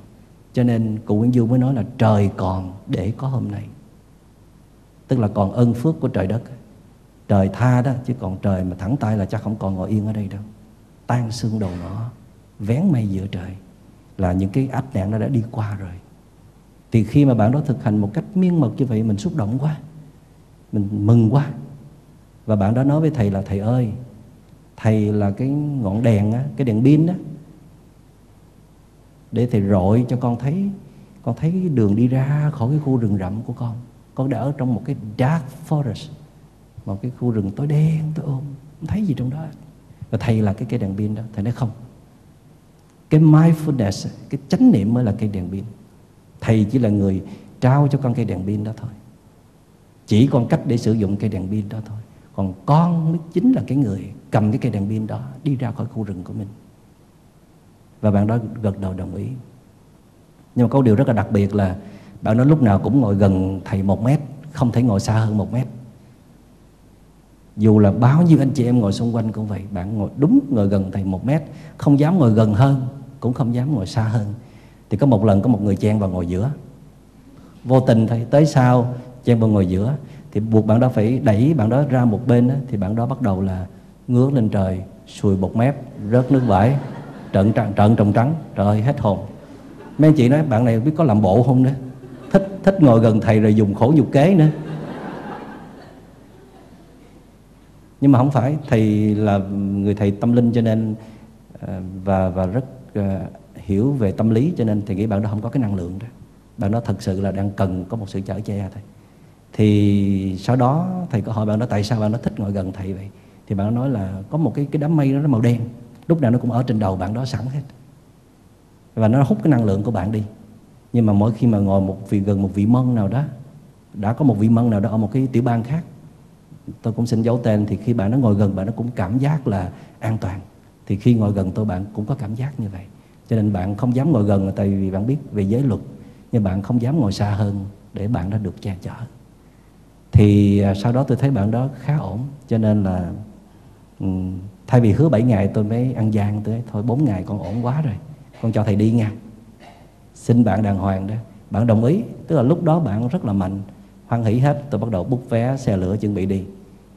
Thì mới chuẩn bị sách gói đi là bạn té cái bạch xuống, rồi bắt đầu xuôi bột mép tiếp và các bạn biết không là người bạn nó cứng như khúc củi rất là ngộ. Ngay lập tức nó, nó chuyển qua cái trạng thái cứng như là khúc củi vậy. Thế là các anh chị phải buộc là ở lại đó tiếp rồi thầy các anh chị phải xin nghỉ việc làm đó các quý vị. Rồi thầy phải ở lại tiếp kiểu như nhõng nhẽo vậy đó. Mà không phải. Thì ở thêm 3 ngày nữa là bạn đó hồi phục khá khá nhiều. Thì lúc đó thầy mới xin đi lần nữa là bây giờ đúng 7 ngày rồi thì bạn đó mới thả cho thầy đi. Và sau đó thì thầy có giới thiệu à, cho chị bạn đó đưa bạn đó lên cái trung tâm thực tập của làng mai Bích Nham ở New York để giúp đỡ bạn ấy tiếp. Chỉ có tiếc cái câu chuyện là vài tháng sau thì hay tin là người chị đó vẫn không đủ niềm tin vào tôn giáo. Hồi trước sau khi lúc mà em mình đang trong cơn hỗn loạn hoảng sợ thì đành phó thác cho người khác giúp đỡ. Nhưng mà khi bạn đó đã bắt đầu hồi phục rồi thì người chị không biết suy nghĩ làm sao đó mới đem em mình kín đáo trốn ra khỏi thiền viện đi đâu mất. Và không không cần sự giúp đỡ nữa. Tức là sự giúp đỡ nó chưa có hoàn tất. Và thầy có có gửi gắm cho các các thầy, các sư cô ở Bích Nham để giúp đỡ tiếp. Thì thì người chị này không đủ tin tưởng. Các vị biết rằng là theo thống kê của các nhà khoa học xã hội đó, thì những người mà bị những cái biến cố xảy ra đó nếu họ có tôn giáo thì cái vết thương được chữa lành nhanh hơn. Hoặc là ít xảy ra tổn thương tâm lý hơn là những người không có tôn giáo. Mà chúng ta nói tôn giáo là chúng ta nói một cách chung chung đó. Tôn giáo nào cũng được. Và đến tôn giáo theo cái cấp độ sâu cạn gì cũng được hết. Miễn là có một cái đức tin dựa vào để tâm lý mình nó khỏi chới với, khỏi hoảng loạn. Thì thì những người như vậy được cứu vớt rất là nhiều. Khi à, nghe bài hát em hãy ngủ đi đó, thì ờ, tôi nhớ lại cái bạn đó. Và trong cái ờ, âm thanh này chưa có tốt bằng hồi nãy. Và được rồi. Và trong cái ờ, cái cuộc hành trình mà giúp đỡ các bạn có khó khăn về tâm lý đó, thì có rất nhiều câu chuyện tương tự như vậy. Và những cái lúc mà những bạn mà rơi vào trầm cảm, họ giống như là một con mèo vậy đó. Mèo ướt. Mèo nó không được khô nữa mèo khô còn đỡ hơn mèo ướt ha. Mèo khô nó cũng còn kiếm chuyện được, chứ mèo ướt là nó hết kiếm chuyện luôn. Và trước đó họ có thể là một con cọp dữ dằn. Cho dù bạn là ai, một doanh nhân thành đạt, một tỷ phú, một người có rất nhiều tài năng, có quyền lực trong cuộc đời, trầm cảm vẫn có thể cướp lấy bạn bất cứ lúc nào. Có thể nó đang ở trong bạn mà bạn không biết có thể phẩm chất đời sống của bạn đi xuống là vì nó. Tính cách bạn thay đổi là vì nó. Cái con quái thú đó nó lớn lên mỗi ngày và nó ăn tươi nuốt sống những cái giá trị đạo đức của bạn, những tính cách tốt đẹp của bạn. Để rồi bạn trở thành một con người khác hồi nào, bạn không biết. Và trong cái bài hát em hãy ngủ đi đó, thì tôi đã từng là một người anh, một người thầy để mà thoa dịu để mà ru, để mà an ủi, ủy lạo vỗ về rất nhiều người em, mà người em đó có khi là nam, có khi là nữ. Hễ là bệnh nhân là em. Mà quý vị biết rằng là theo thống kê của WHO đó, cái số lượng người nữ bị trầm cảm gấp đôi người nam. Có thể là do tâm lý người nữ yếu hơn tâm lý của người nam. Nhưng số lượng người tự tử vì trầm cảm người nam nhiều hơn người nữ tại sao? Tại vì người nam không dám lên tiếng. Người đàn ông cảm thấy xấu hổ mất cỡ. Tại sao mình là một người đàn ông, một người mạnh mẽ, một đấng nam nhi trượng phu mà có thể trầm cảm chứ chứ? Mình ngoài kia có bao nhiêu quân, có bao nhiêu nhân viên hét một tiếng ra lửa thì tại sao mà mình phải chịu thua một cái thứ gì đó ở trong chính mình? Nhưng mà trầm cảm là trầm cảm. Cho dù bạn là ai, kể cả bạn là một nhà sư một thầy tu mà tu không giỏi vẫn có thể bị trầm cảm như thường. Nó không tha một ai hết. Vậy cho nên là khi mà bạn bị trầm cảm thì bạn phải là bệnh nhân. Và bạn cần được giúp đỡ. Cho nên à, ngày 7 tháng 4 năm 2017 vừa qua, ngày sức khỏe thế giới WHO đó, chọn ngày đó là ngày của trầm cảm. Depression let's talk. Trầm cảm, hãy lên tiếng đi hãy nói đi bạn. Tại vì cơ bản trầm cảm là cần được sẻ chia liền. Đó là cách đầu tiên nhất để giải cứu người bị trầm cảm. Tại vì người bị trầm cảm có khuynh hướng là thu mình lại. Và có cảm nhận như là thế giới này không còn ý nghĩa gì nữa. Và những người xung quanh này không còn biết mình là gì nữa. Không thể kết nối được. Không thể tin tưởng được. Cho nên họ họ thu họ vào một góc và đó chính là cái, cái cơ hội để trầm cảm nó lớn dậy và nó nó túm lấy và nó giết chết người ấy. Cho nên chúng ta nói let's talk là chúng ta cần cái sự giúp đỡ của hai bên. Một bên là chính bệnh nhân tức là họ phải hiểu được rằng cần phải mở lòng nói ra chia sẻ những cái u uất những cảm xúc dù là tiêu cực nói ra có thể đớn đau người khác nhưng mà cần được phóng thích cái năng lượng đó ra. Và cần có một cái niềm tin vào những cái người nào mà mình tin tưởng được. Tức là không nhất thiết là phải nói hết với tất cả mọi người. Có thể lựa một vài đối tượng nào đó mà mình tin tưởng. Mà thường là các chuyên gia, hoặc là các nhà tâm linh, các nhà đạo đức, hoặc là những người thân tín nhất để được chia sẻ. Và let's talk cũng có nghĩa là hỏi những người thân trong gia đình, hỏi những người thân của của bệnh nhân. Hãy quan tâm vấn đề này, đừng đánh giá thấp, và chúng ta vẫn có thể giúp đỡ được họ. Bằng cách là chúng ta bỏ xuống những cái đòi hỏi về họ. Đừng có mong họ phải thế này và thế kia. Nó khó lắm quý vị, tôi hiểu là bỗng dưng một cái người thanh niên cùi cụi như vậy mà thành một con mèo ướt, sao mình chịu nổi? Bỗng dưng một cái người từng là một người cực kỳ giỏi giắng cực kỳ thông minh, cực kỳ sắc sảo. Bây giờ như là một kẻ vô hồn, sao mình chấp nhận được? Bỗng dưng một người đã từng đánh đông dẹp bắc trăm trận trăm thắng. Oanh oanh liệt liệt. Mà bây giờ không nhận ra được chính mình. Sống một cách rất là mộng mị như vậy. Không kiểm soát được cảm xúc. Kể cả, thí dụ như cái bạn vừa rồi, những cái về cơ thể mình như là nước vải nó chảy cũng không kiểm soát được, thì mình chịu nổi không? có cam lòng không? Nếu mình có một người thương như vậy. Cho nên mình chưa có hiểu hết về trầm cảm. Và mình cũng chưa từng thật sự quan tâm về trầm cảm. Cho nên mình đã vô tình trách giận, đòi hỏi, gây áp lực rất nhiều cho những người thân của mình, những người đã rơi vào cái cái điều không may mắn đó. Cho nên rất là cần cái sự dừng lại, sự nhìn lại quan tâm của những người thân trong gia đình. Ít nhất là có thể lắng lòng để nghe hết những nỗi khổ niềm đau của người thương mình, mà chỉ cần lắng nghe thôi lắng nghe với sự thành khẩn, với sự thương yêu, với sự xót thương là đã giúp cho bên kia thoa dịu rất nhiều. Tôi nói giả sử có một cái vai, có một công việc quý giá trong cuộc đời này để chọn thì tôi đề nghị bạn nên chọn làm sứ giả của lắng nghe. Nhất là trong thời đại bây giờ, người ta không còn biết lắng nghe nữa. Người ta mất đi cái thiên chức quý giá của con người, đó là lắng nghe sâu, nghe tận nguồn cơn những khó khăn, nỗi khổ, niềm đau của người khác tiếc thay là những người sống, những người thương sống bên cạnh mình, họ không có cái diễm phúc để được mình lắng nghe họ. Những người lắng nghe họ là người ở bên ngoài đường không, những người bạn ở bên ngoài, những người ở trên mạng. Còn mình là người có rất nhiều ân tình với họ họ cũng rất là biết ơn mình. Hoặc là họ là người ân tình của mình cho mình rất nhiều, nhưng mà cay đắng thay là mình không có khả năng lắng nghe. Mình không có khả năng lắng nghe là tại vì mình hung hăng quá, bản ngã mình to đùng. Vì mình độc tài, mình độc đoán, mình chỉ biết đàn áp, mình chỉ biết ép buộc thôi. Chứ cuộc đời mình chưa bao giờ biết lắng nghe ai hết.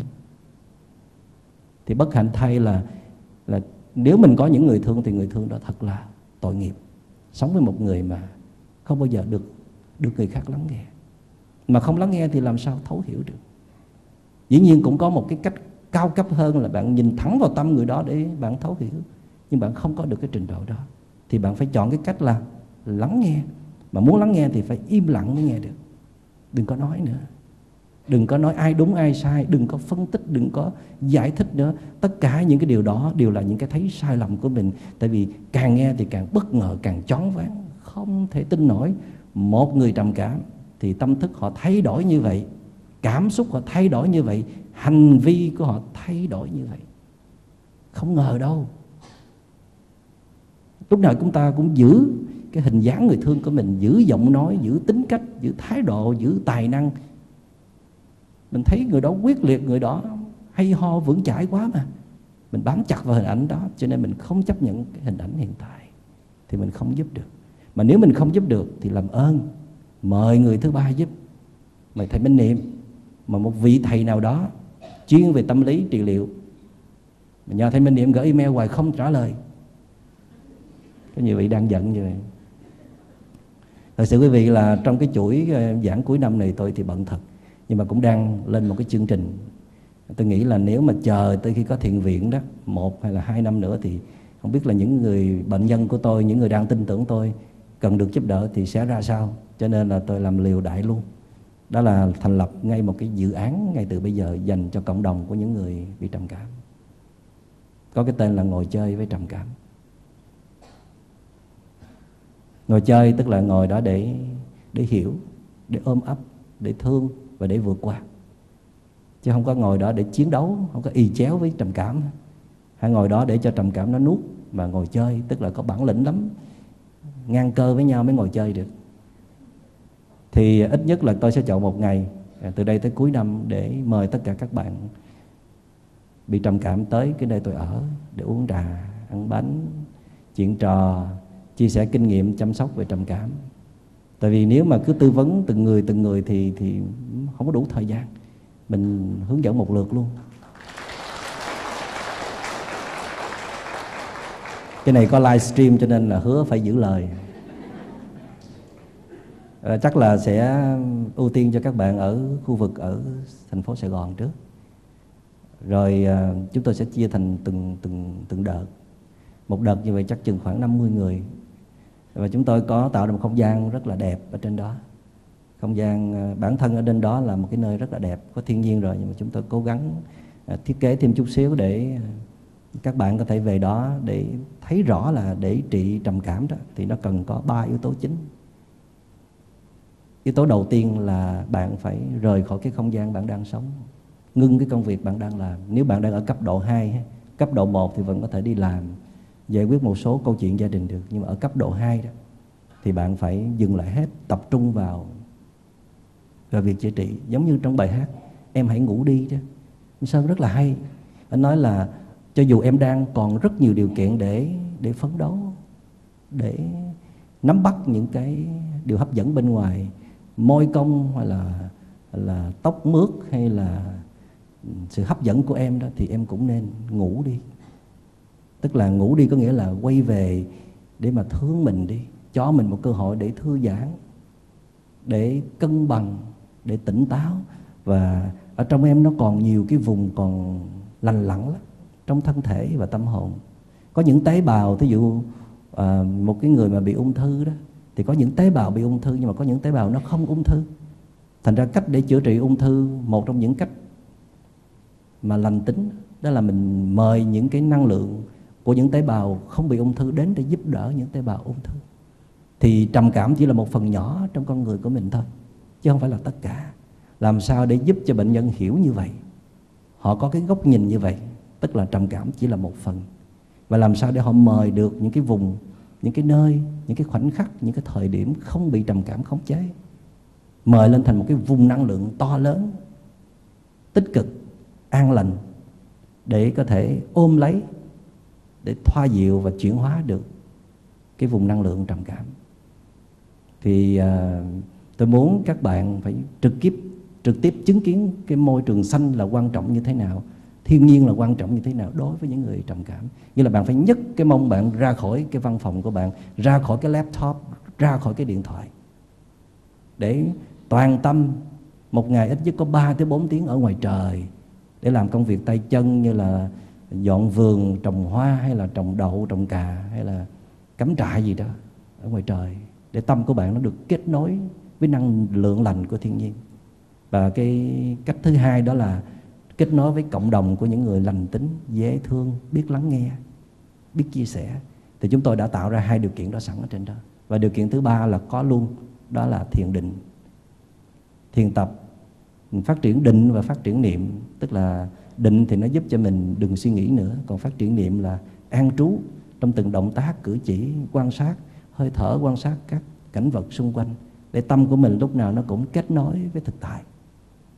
Tại vì chỉ cần giữ tâm trong hiện tại, thì với những cái đối tượng lành tính thôi, là vết thương đã được chữa lành. Chỉ cần nó đừng suy nghĩ tới quá khứ nữa, đừng để tâm nó hoang mang, sợ hãi mà không điểm bám nữa, thì sẽ được chữa lành.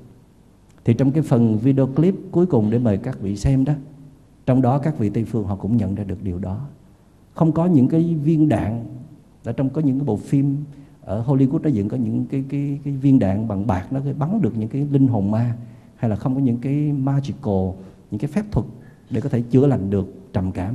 Và à, thuốc nó cũng chỉ giúp được một phần thôi. Chúng ta phải tìm những cái phương thức khác.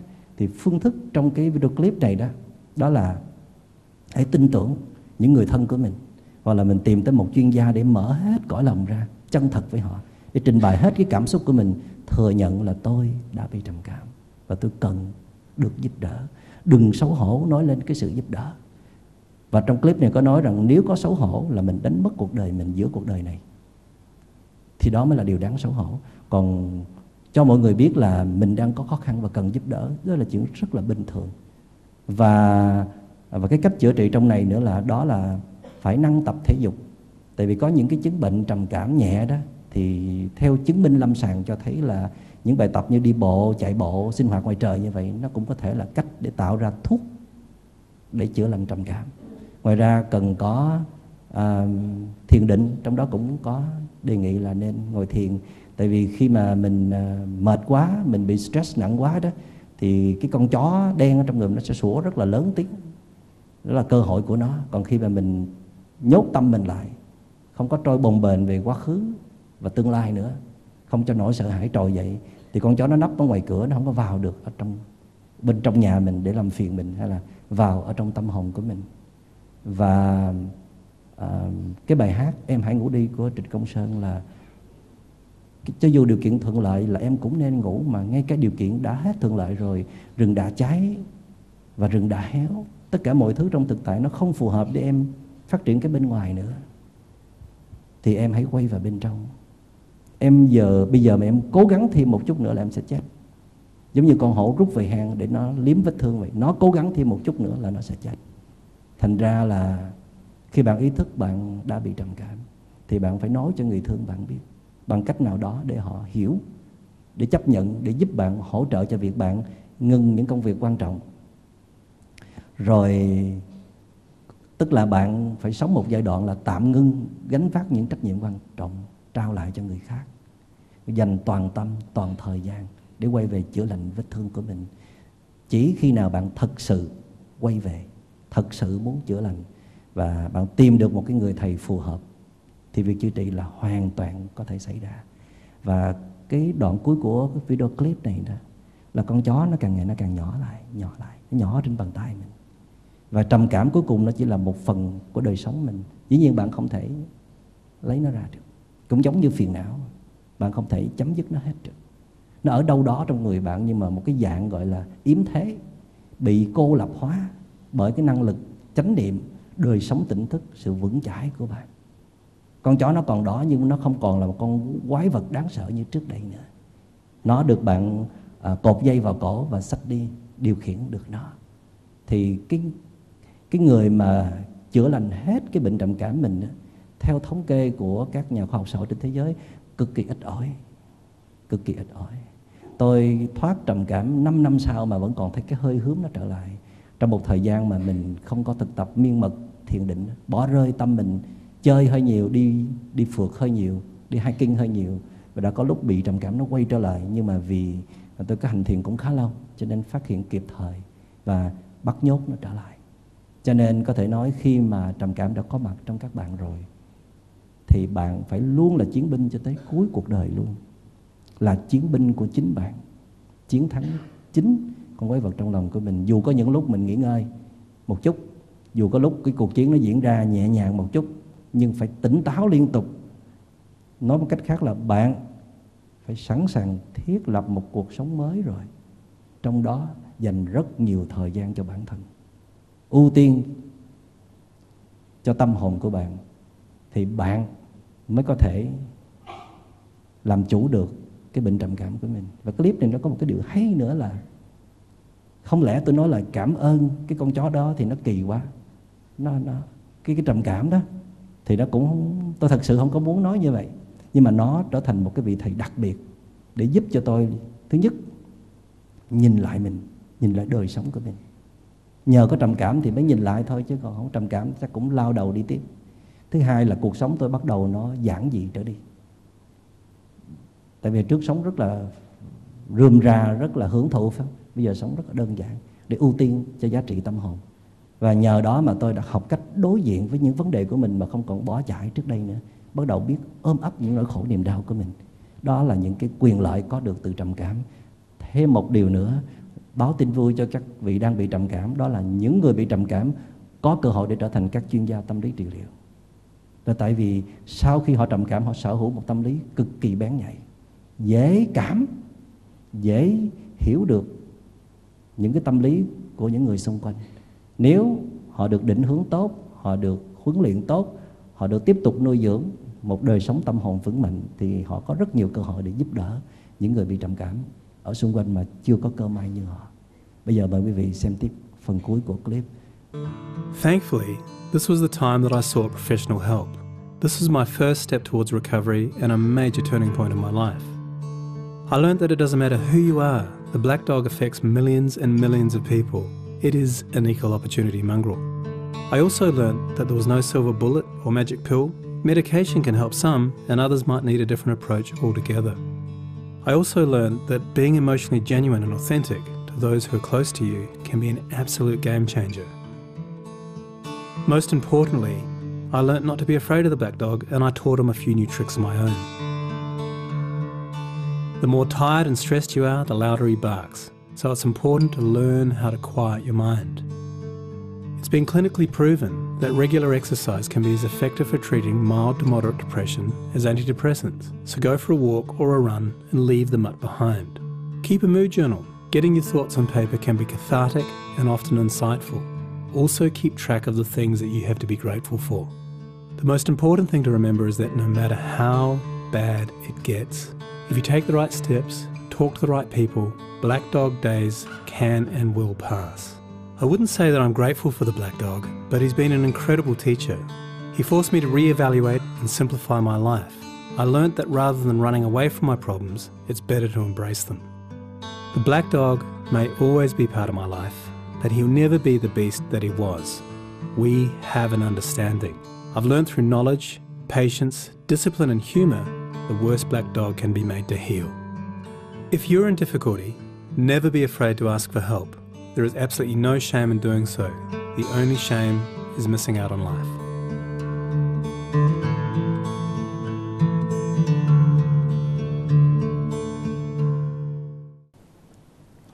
Cái cô đơn con người nó kinh khủng lắm quý vị. Khi mà mình nhìn quanh quất, không thấy một cánh tay nào đưa tới và những cái biến biến động dữ dội bên trong, như là những trận bão vì ở trong một cái con thuyền chồng trên trên đại dương mà không có điểm báo, kinh hoàng lắm. Và mỗi lần trầm cảm trở lại là như vậy, chứ không phải là chỉ một hai lần thôi. Thành ra nó là một sự báo động, kêu cứu. Và mỗi ngày tôi nhận không biết bao nhiêu cái email là SOS thầy ơi, cứu con, thầy ơi, cứu con. Chịu không nổi.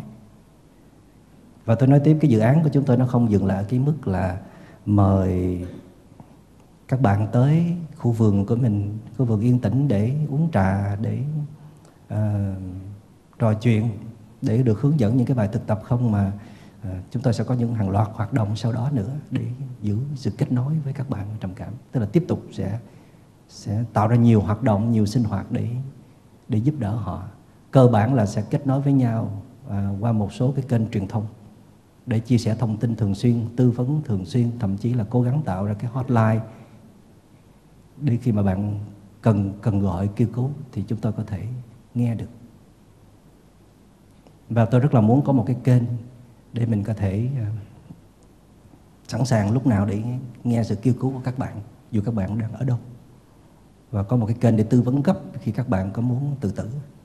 Ờ, các bạn muốn tự tử mà các bạn gọi mình là vẫn còn hy vọng để để thoát được. Tại vì nhiều khi nó chỉ là một cái cơn cảm xúc nhất thời thôi và họ chìm đắm vào trong cơn cảm xúc đó thì coi như là sẽ đồng nhất thành một, thì sẽ đi tới tự tử rất là dễ dàng. Nhưng mà nếu mình làm cho họ tỉnh dậy, cho họ một cái điểm tựa tinh thần, và tất nhiên là các bạn biết, đối với một người đang muốn tự tử mà bạn giúp họ để bỏ cái định đó là một cái nỗ lực rất lớn. Có những có những buổi đối thoại mà tôi phải ngồi cho tới sáng, từ 8 giờ tối cho tới 8 giờ sáng để mà giúp người đó đừng có đưa ra cái quyết định đó có nhiều khi là mình phải ngồi uống trà với họ không nói gì tới cái chuyện của họ. Nói chuyện trên trời dưới đất. Có những lúc là mình à, hát cho họ nghe làm thiền buông thư. Có những lúc mình ngồi thiền chung với họ. Có những lúc mình chia sẻ những một số cái cái cái điều ý nghĩa trong cuộc sống. Nói chung là đánh thức những cái hạt giống tốt đẹp ở trong họ. Nhắc cho họ nhớ họ đã từng thấy như thế nào họ từng giỏi như thế nào họ đã từng đóng góp cuộc đời này những cái giá trị màu nhiệm như thế nào và cái sứ mệnh của họ là gì trong cuộc đời này? Và nếu được thì mời quý vị tham dự cái buổi chủ nhật tới, trọn một ngày, tu tập chung với nhau ở đây. Tại vì đề tài của buổi nói chuyện đó là làm sao để giúp đỡ những người thương của mình đang đau khổ. Và đặc biệt là tôi sẽ nói nhiều về những người đau khổ vì trầm cảm một cách có hiệu quả. Tại vì nhiều khi mình muốn giúp người thương của mình mà mà không biết làm sao để giúp cho có hiệu quả. Thậm chí mình làm cho tình trạng nó tồi tệ hơn tìm được một chuyên gia, một bác sĩ giỏi, một vị thầy có nhiều khả năng để giúp đỡ thì quá tốt rồi. Nhưng mà không phải lúc nào mình cũng có được cái cơ hội như vậy. Thì tất cả những người thân trong gia đình đều có thể trở thành, không thể là bác sĩ thì có thể trở thành y tá. Không trở thành y tá thì là một người bạn để họ tin tưởng sẽ chia với mình. Đó cũng là một sự giúp đỡ cần thiết. Xin cảm ơn đại chúng đã lắng nghe.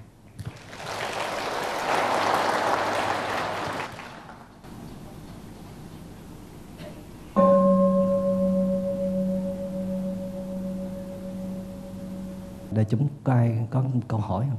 Câu hỏi hay nhất đi sát vào đề tài này nhất. Mời bạn. Dạ thưa thầy lời đầu tiên con xin cảm ơn thầy rất nhiều.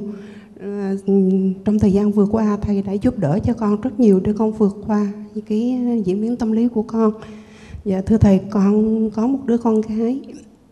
Năm nay cháu gần qua 17 tuổi. À, cháu bị trầm cảm cũng 3 năm rồi. và bây giờ thì cháu đã có những cái suy nghĩ tích cực. À, có thể nói là cháu đã đỡ đi khoảng 7 80 phần trăm. Thì sau khi đỡ đi thì cháu có ý muốn là sẽ trở lại giúp cho những cái người bị trầm cảm cũng như cháu vượt qua cái tâm lý ờ, đen tối đó. Thì cháu nghĩ rằng cháu sẽ học bác sĩ nội. Vì trong nội nó sẽ có cái khoa tâm lý nhưng mà theo con hiểu thì nói như thầy là cái chuyên gia tâm lý trị liệu đó. Thì một điều may mắn là ngày hôm nay à, tình cờ cháu cũng được nghỉ học và mẹ con con đã từ Đà Lạt vào đây. Cái duyên rất lớn để gặp thầy. Thì con mong thầy sẵn có cháu đây thì thầy cho cháu những cái lời khuyên, những cái định hướng và ừ, đồng thời xin thầy cũng bày vẽ cho con à, làm như thế nào để tiếp tục hỗ trợ cho cháu thực hiện được những cái ờ, ừ, ý nghĩ tốt đẹp mà cháu có được sau khi cháu thoát khỏi cái cơn trầm cảm đó. Dạ con xin cảm ơn thầy.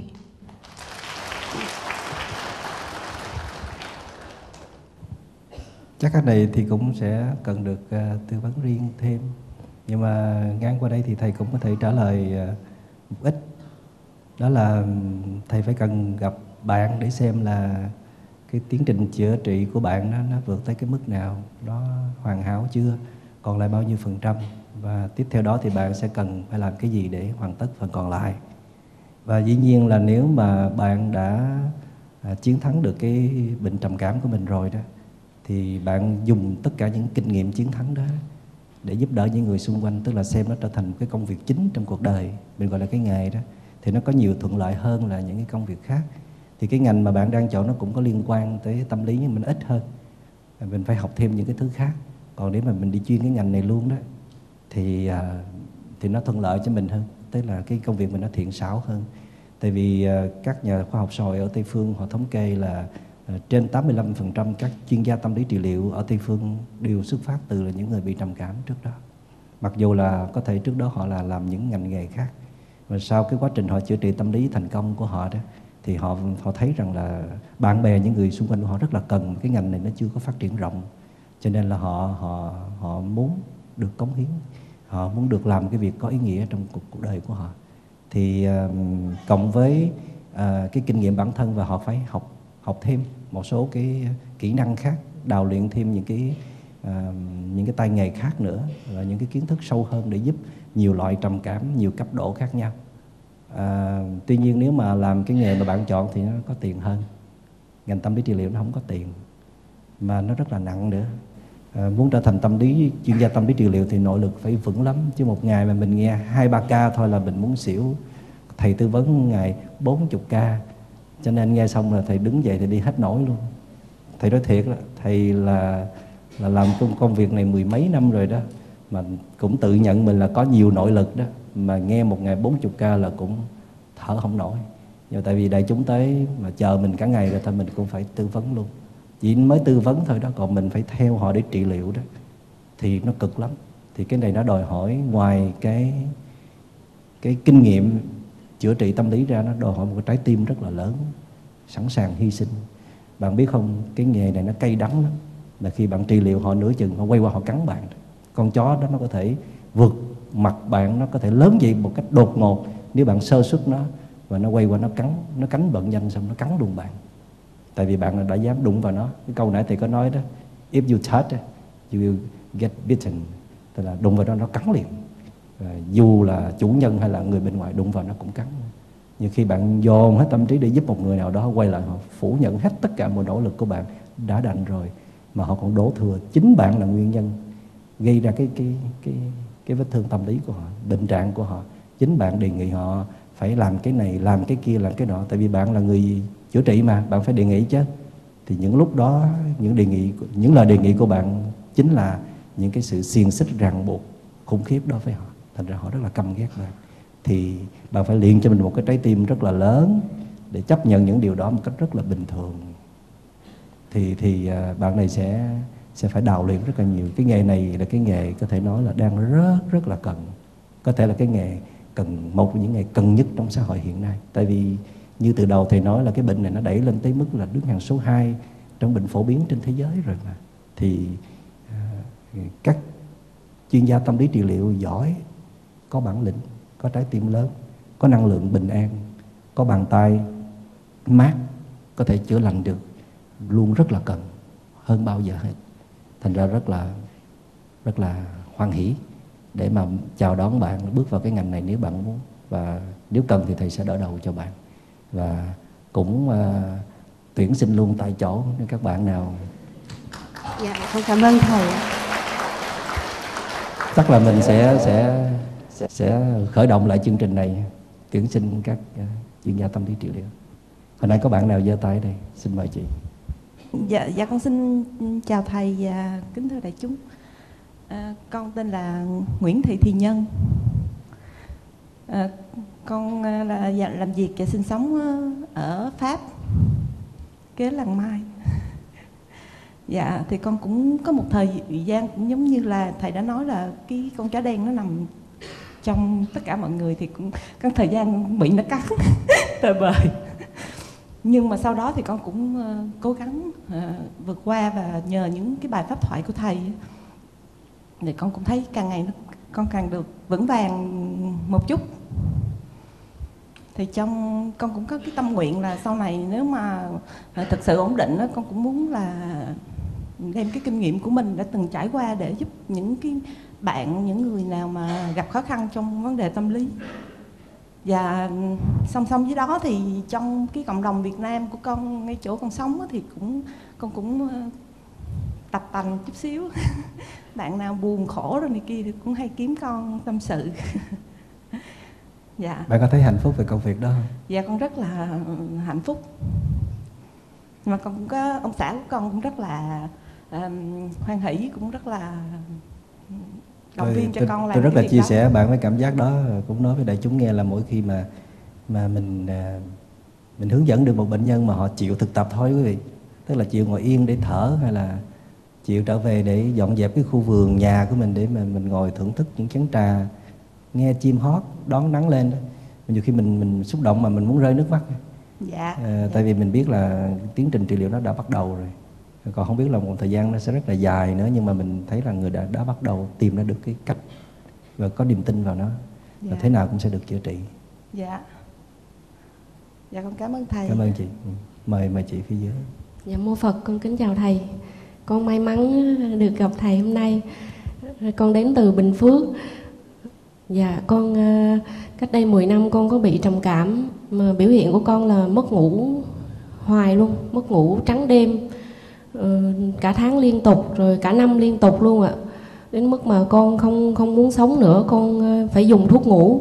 Con uống thuốc ngủ hoài ba bốn năm trời, năm trời cứ uống thì ngủ không uống thì không ngủ mà lúc đó con cũng không không biết tu tập không biết gì hết mà không ai chỉ dạy cho điều gì hết mà gia đình chồng rồi chồng rồi bố mẹ không ai chia sẻ cho nên là con rất là đau khổ tiều tụy và không có một cái nội lực gì hết ạ à. nội lực rất là kém luôn ừ, cho đến khi mà con đi điều trị thì à, bác sĩ trầm cảm điều trị cho con một thời gian thì con cũng bớt. Nhưng mà sau này con dừng thuốc thì con bị lại. Con bị lại thì mãi đến à, à, gần đây cách đây một năm á, là con đi điều trị thì à, bác sĩ có kiểm tra trên đầu của con á nói là con có một cái u tuyến yên nhỏ. Thì nguyên nhân của cái u tuyến yên này là do trầm cảm lâu ngày à, mà nó sinh ra thì uh, con con uống thuốc uống thuốc để giảm cái chất nội tiết ở trong u tuyến yên đó tiết ra cái chất rất là độc gây ra trầm cảm nặng hơn á. Thì con uống uống thuốc thì bớt bớt thì con lại lỡ là để có em bé. Thì khi mà con có em bé được 4 tháng thì con đi khám bác sĩ lại thì bác sĩ nói là bây giờ cái cái cái u tuyến yên nó sẽ càng ngày càng to ra và nó tiết ra rất là nhiều chất gây trầm cảm nữa nặng hơn nữa và hiện ngày hôm nay là con đi khám ở chợ rẫy thì bác sĩ nói là bây giờ cô thì uống thuốc cũng không được. Vì uống thuốc là gây dị tật em bé. Mà nếu như không uống thuốc thì cái chất cái khối u đó nó tăng lên và nó sẽ gây trầm cảm cho cô rất là nặng sắp tới. Và hiện giờ con nghe rất là yếu và nội lực rất là kém ạ. Dạ. Chưa sao nhìn thấy chưa sao? Dạ con thấy con hay mệt lắm mà không muốn ăn uống nhưng mà người rất là mệt ạ ờ, thậm bạn chí à, con đi thể dục cũng không nổi luôn. Xin hỏi là bạn à, có bao nhiêu người con? Dạ con đã có hai người con rồi ạ. Nhưng mà nếu lớn hay nhỏ? Dạ một đứa là 12 tuổi một đứa là 5 tuổi ạ. Nếu mà cần có một cái thời gian ngắn tuần lễ để à, thực tập một số cái phương pháp về à, thiền tập để à, giúp đỡ trầm cảm thì bạn có thể sắp xếp được không? Dạ, à, chồng con thì không có tin vào tâm linh và rất là không tạo điều kiện một tí nào hết nhưng mà chắc con sẽ cố gắng vì vì sức khỏe của cả hai mẹ con con con sẽ cố gắng ạ. À. Chắc là sẽ mời bạn tham dự cái buổi gặp mặt offline trước vào có thể là trước Tết một tuần lễ dạ. có thể trước trước đêm nhạc thiền nữa để trong cái buổi gặp gỡ đó để bạn thấy những cái chia sẻ của thầy về cách trị liệu đó bạn nhớ thu âm cái cái cái bài nói chuyện đó hoặc là bài bài ngày hôm nay này gửi cho ông xã những người thân để họ nghe để họ có sự cảm thông yeah. Dạ. à, và thầy không có dùng cái gì về thần bí hay những cái phương pháp nó rất là thực tế và thiền nó là một cái phương pháp thực tập rất là phổ biến ở khắp khắp nơi trên thế giới rồi nó không phải là một cái thứ thuộc về tôn giáo không nữa cho yeah. Dạ, nên là bạn cần sự yểm trợ và giúp đỡ của người thân để bạn toàn tâm vào cái tiến trình trị liệu này có thể bạn sẽ giảm bớt một số trách nhiệm nào đó để à, dành cái cái năng lực còn lại để à, chữa trị hoàn tất cái phần còn lại của trầm cảm của bạn thì cái buổi đó bạn nên có mặt để bạn có một khái niệm sâu sắc hơn về cái cách chữa trị như thế nào Dạ vậy hiện nay bác sĩ bắt con là bây giờ không uống thuốc là em bé sẽ chết lưu thì con có uống không ạ? À? Em bé em bé nào? Em bé trong bụng em bé dạ. ở ngoài? em bé con đang mang thai ạ. À chắc cái này cần tư vấn riêng nha. Ừ. À.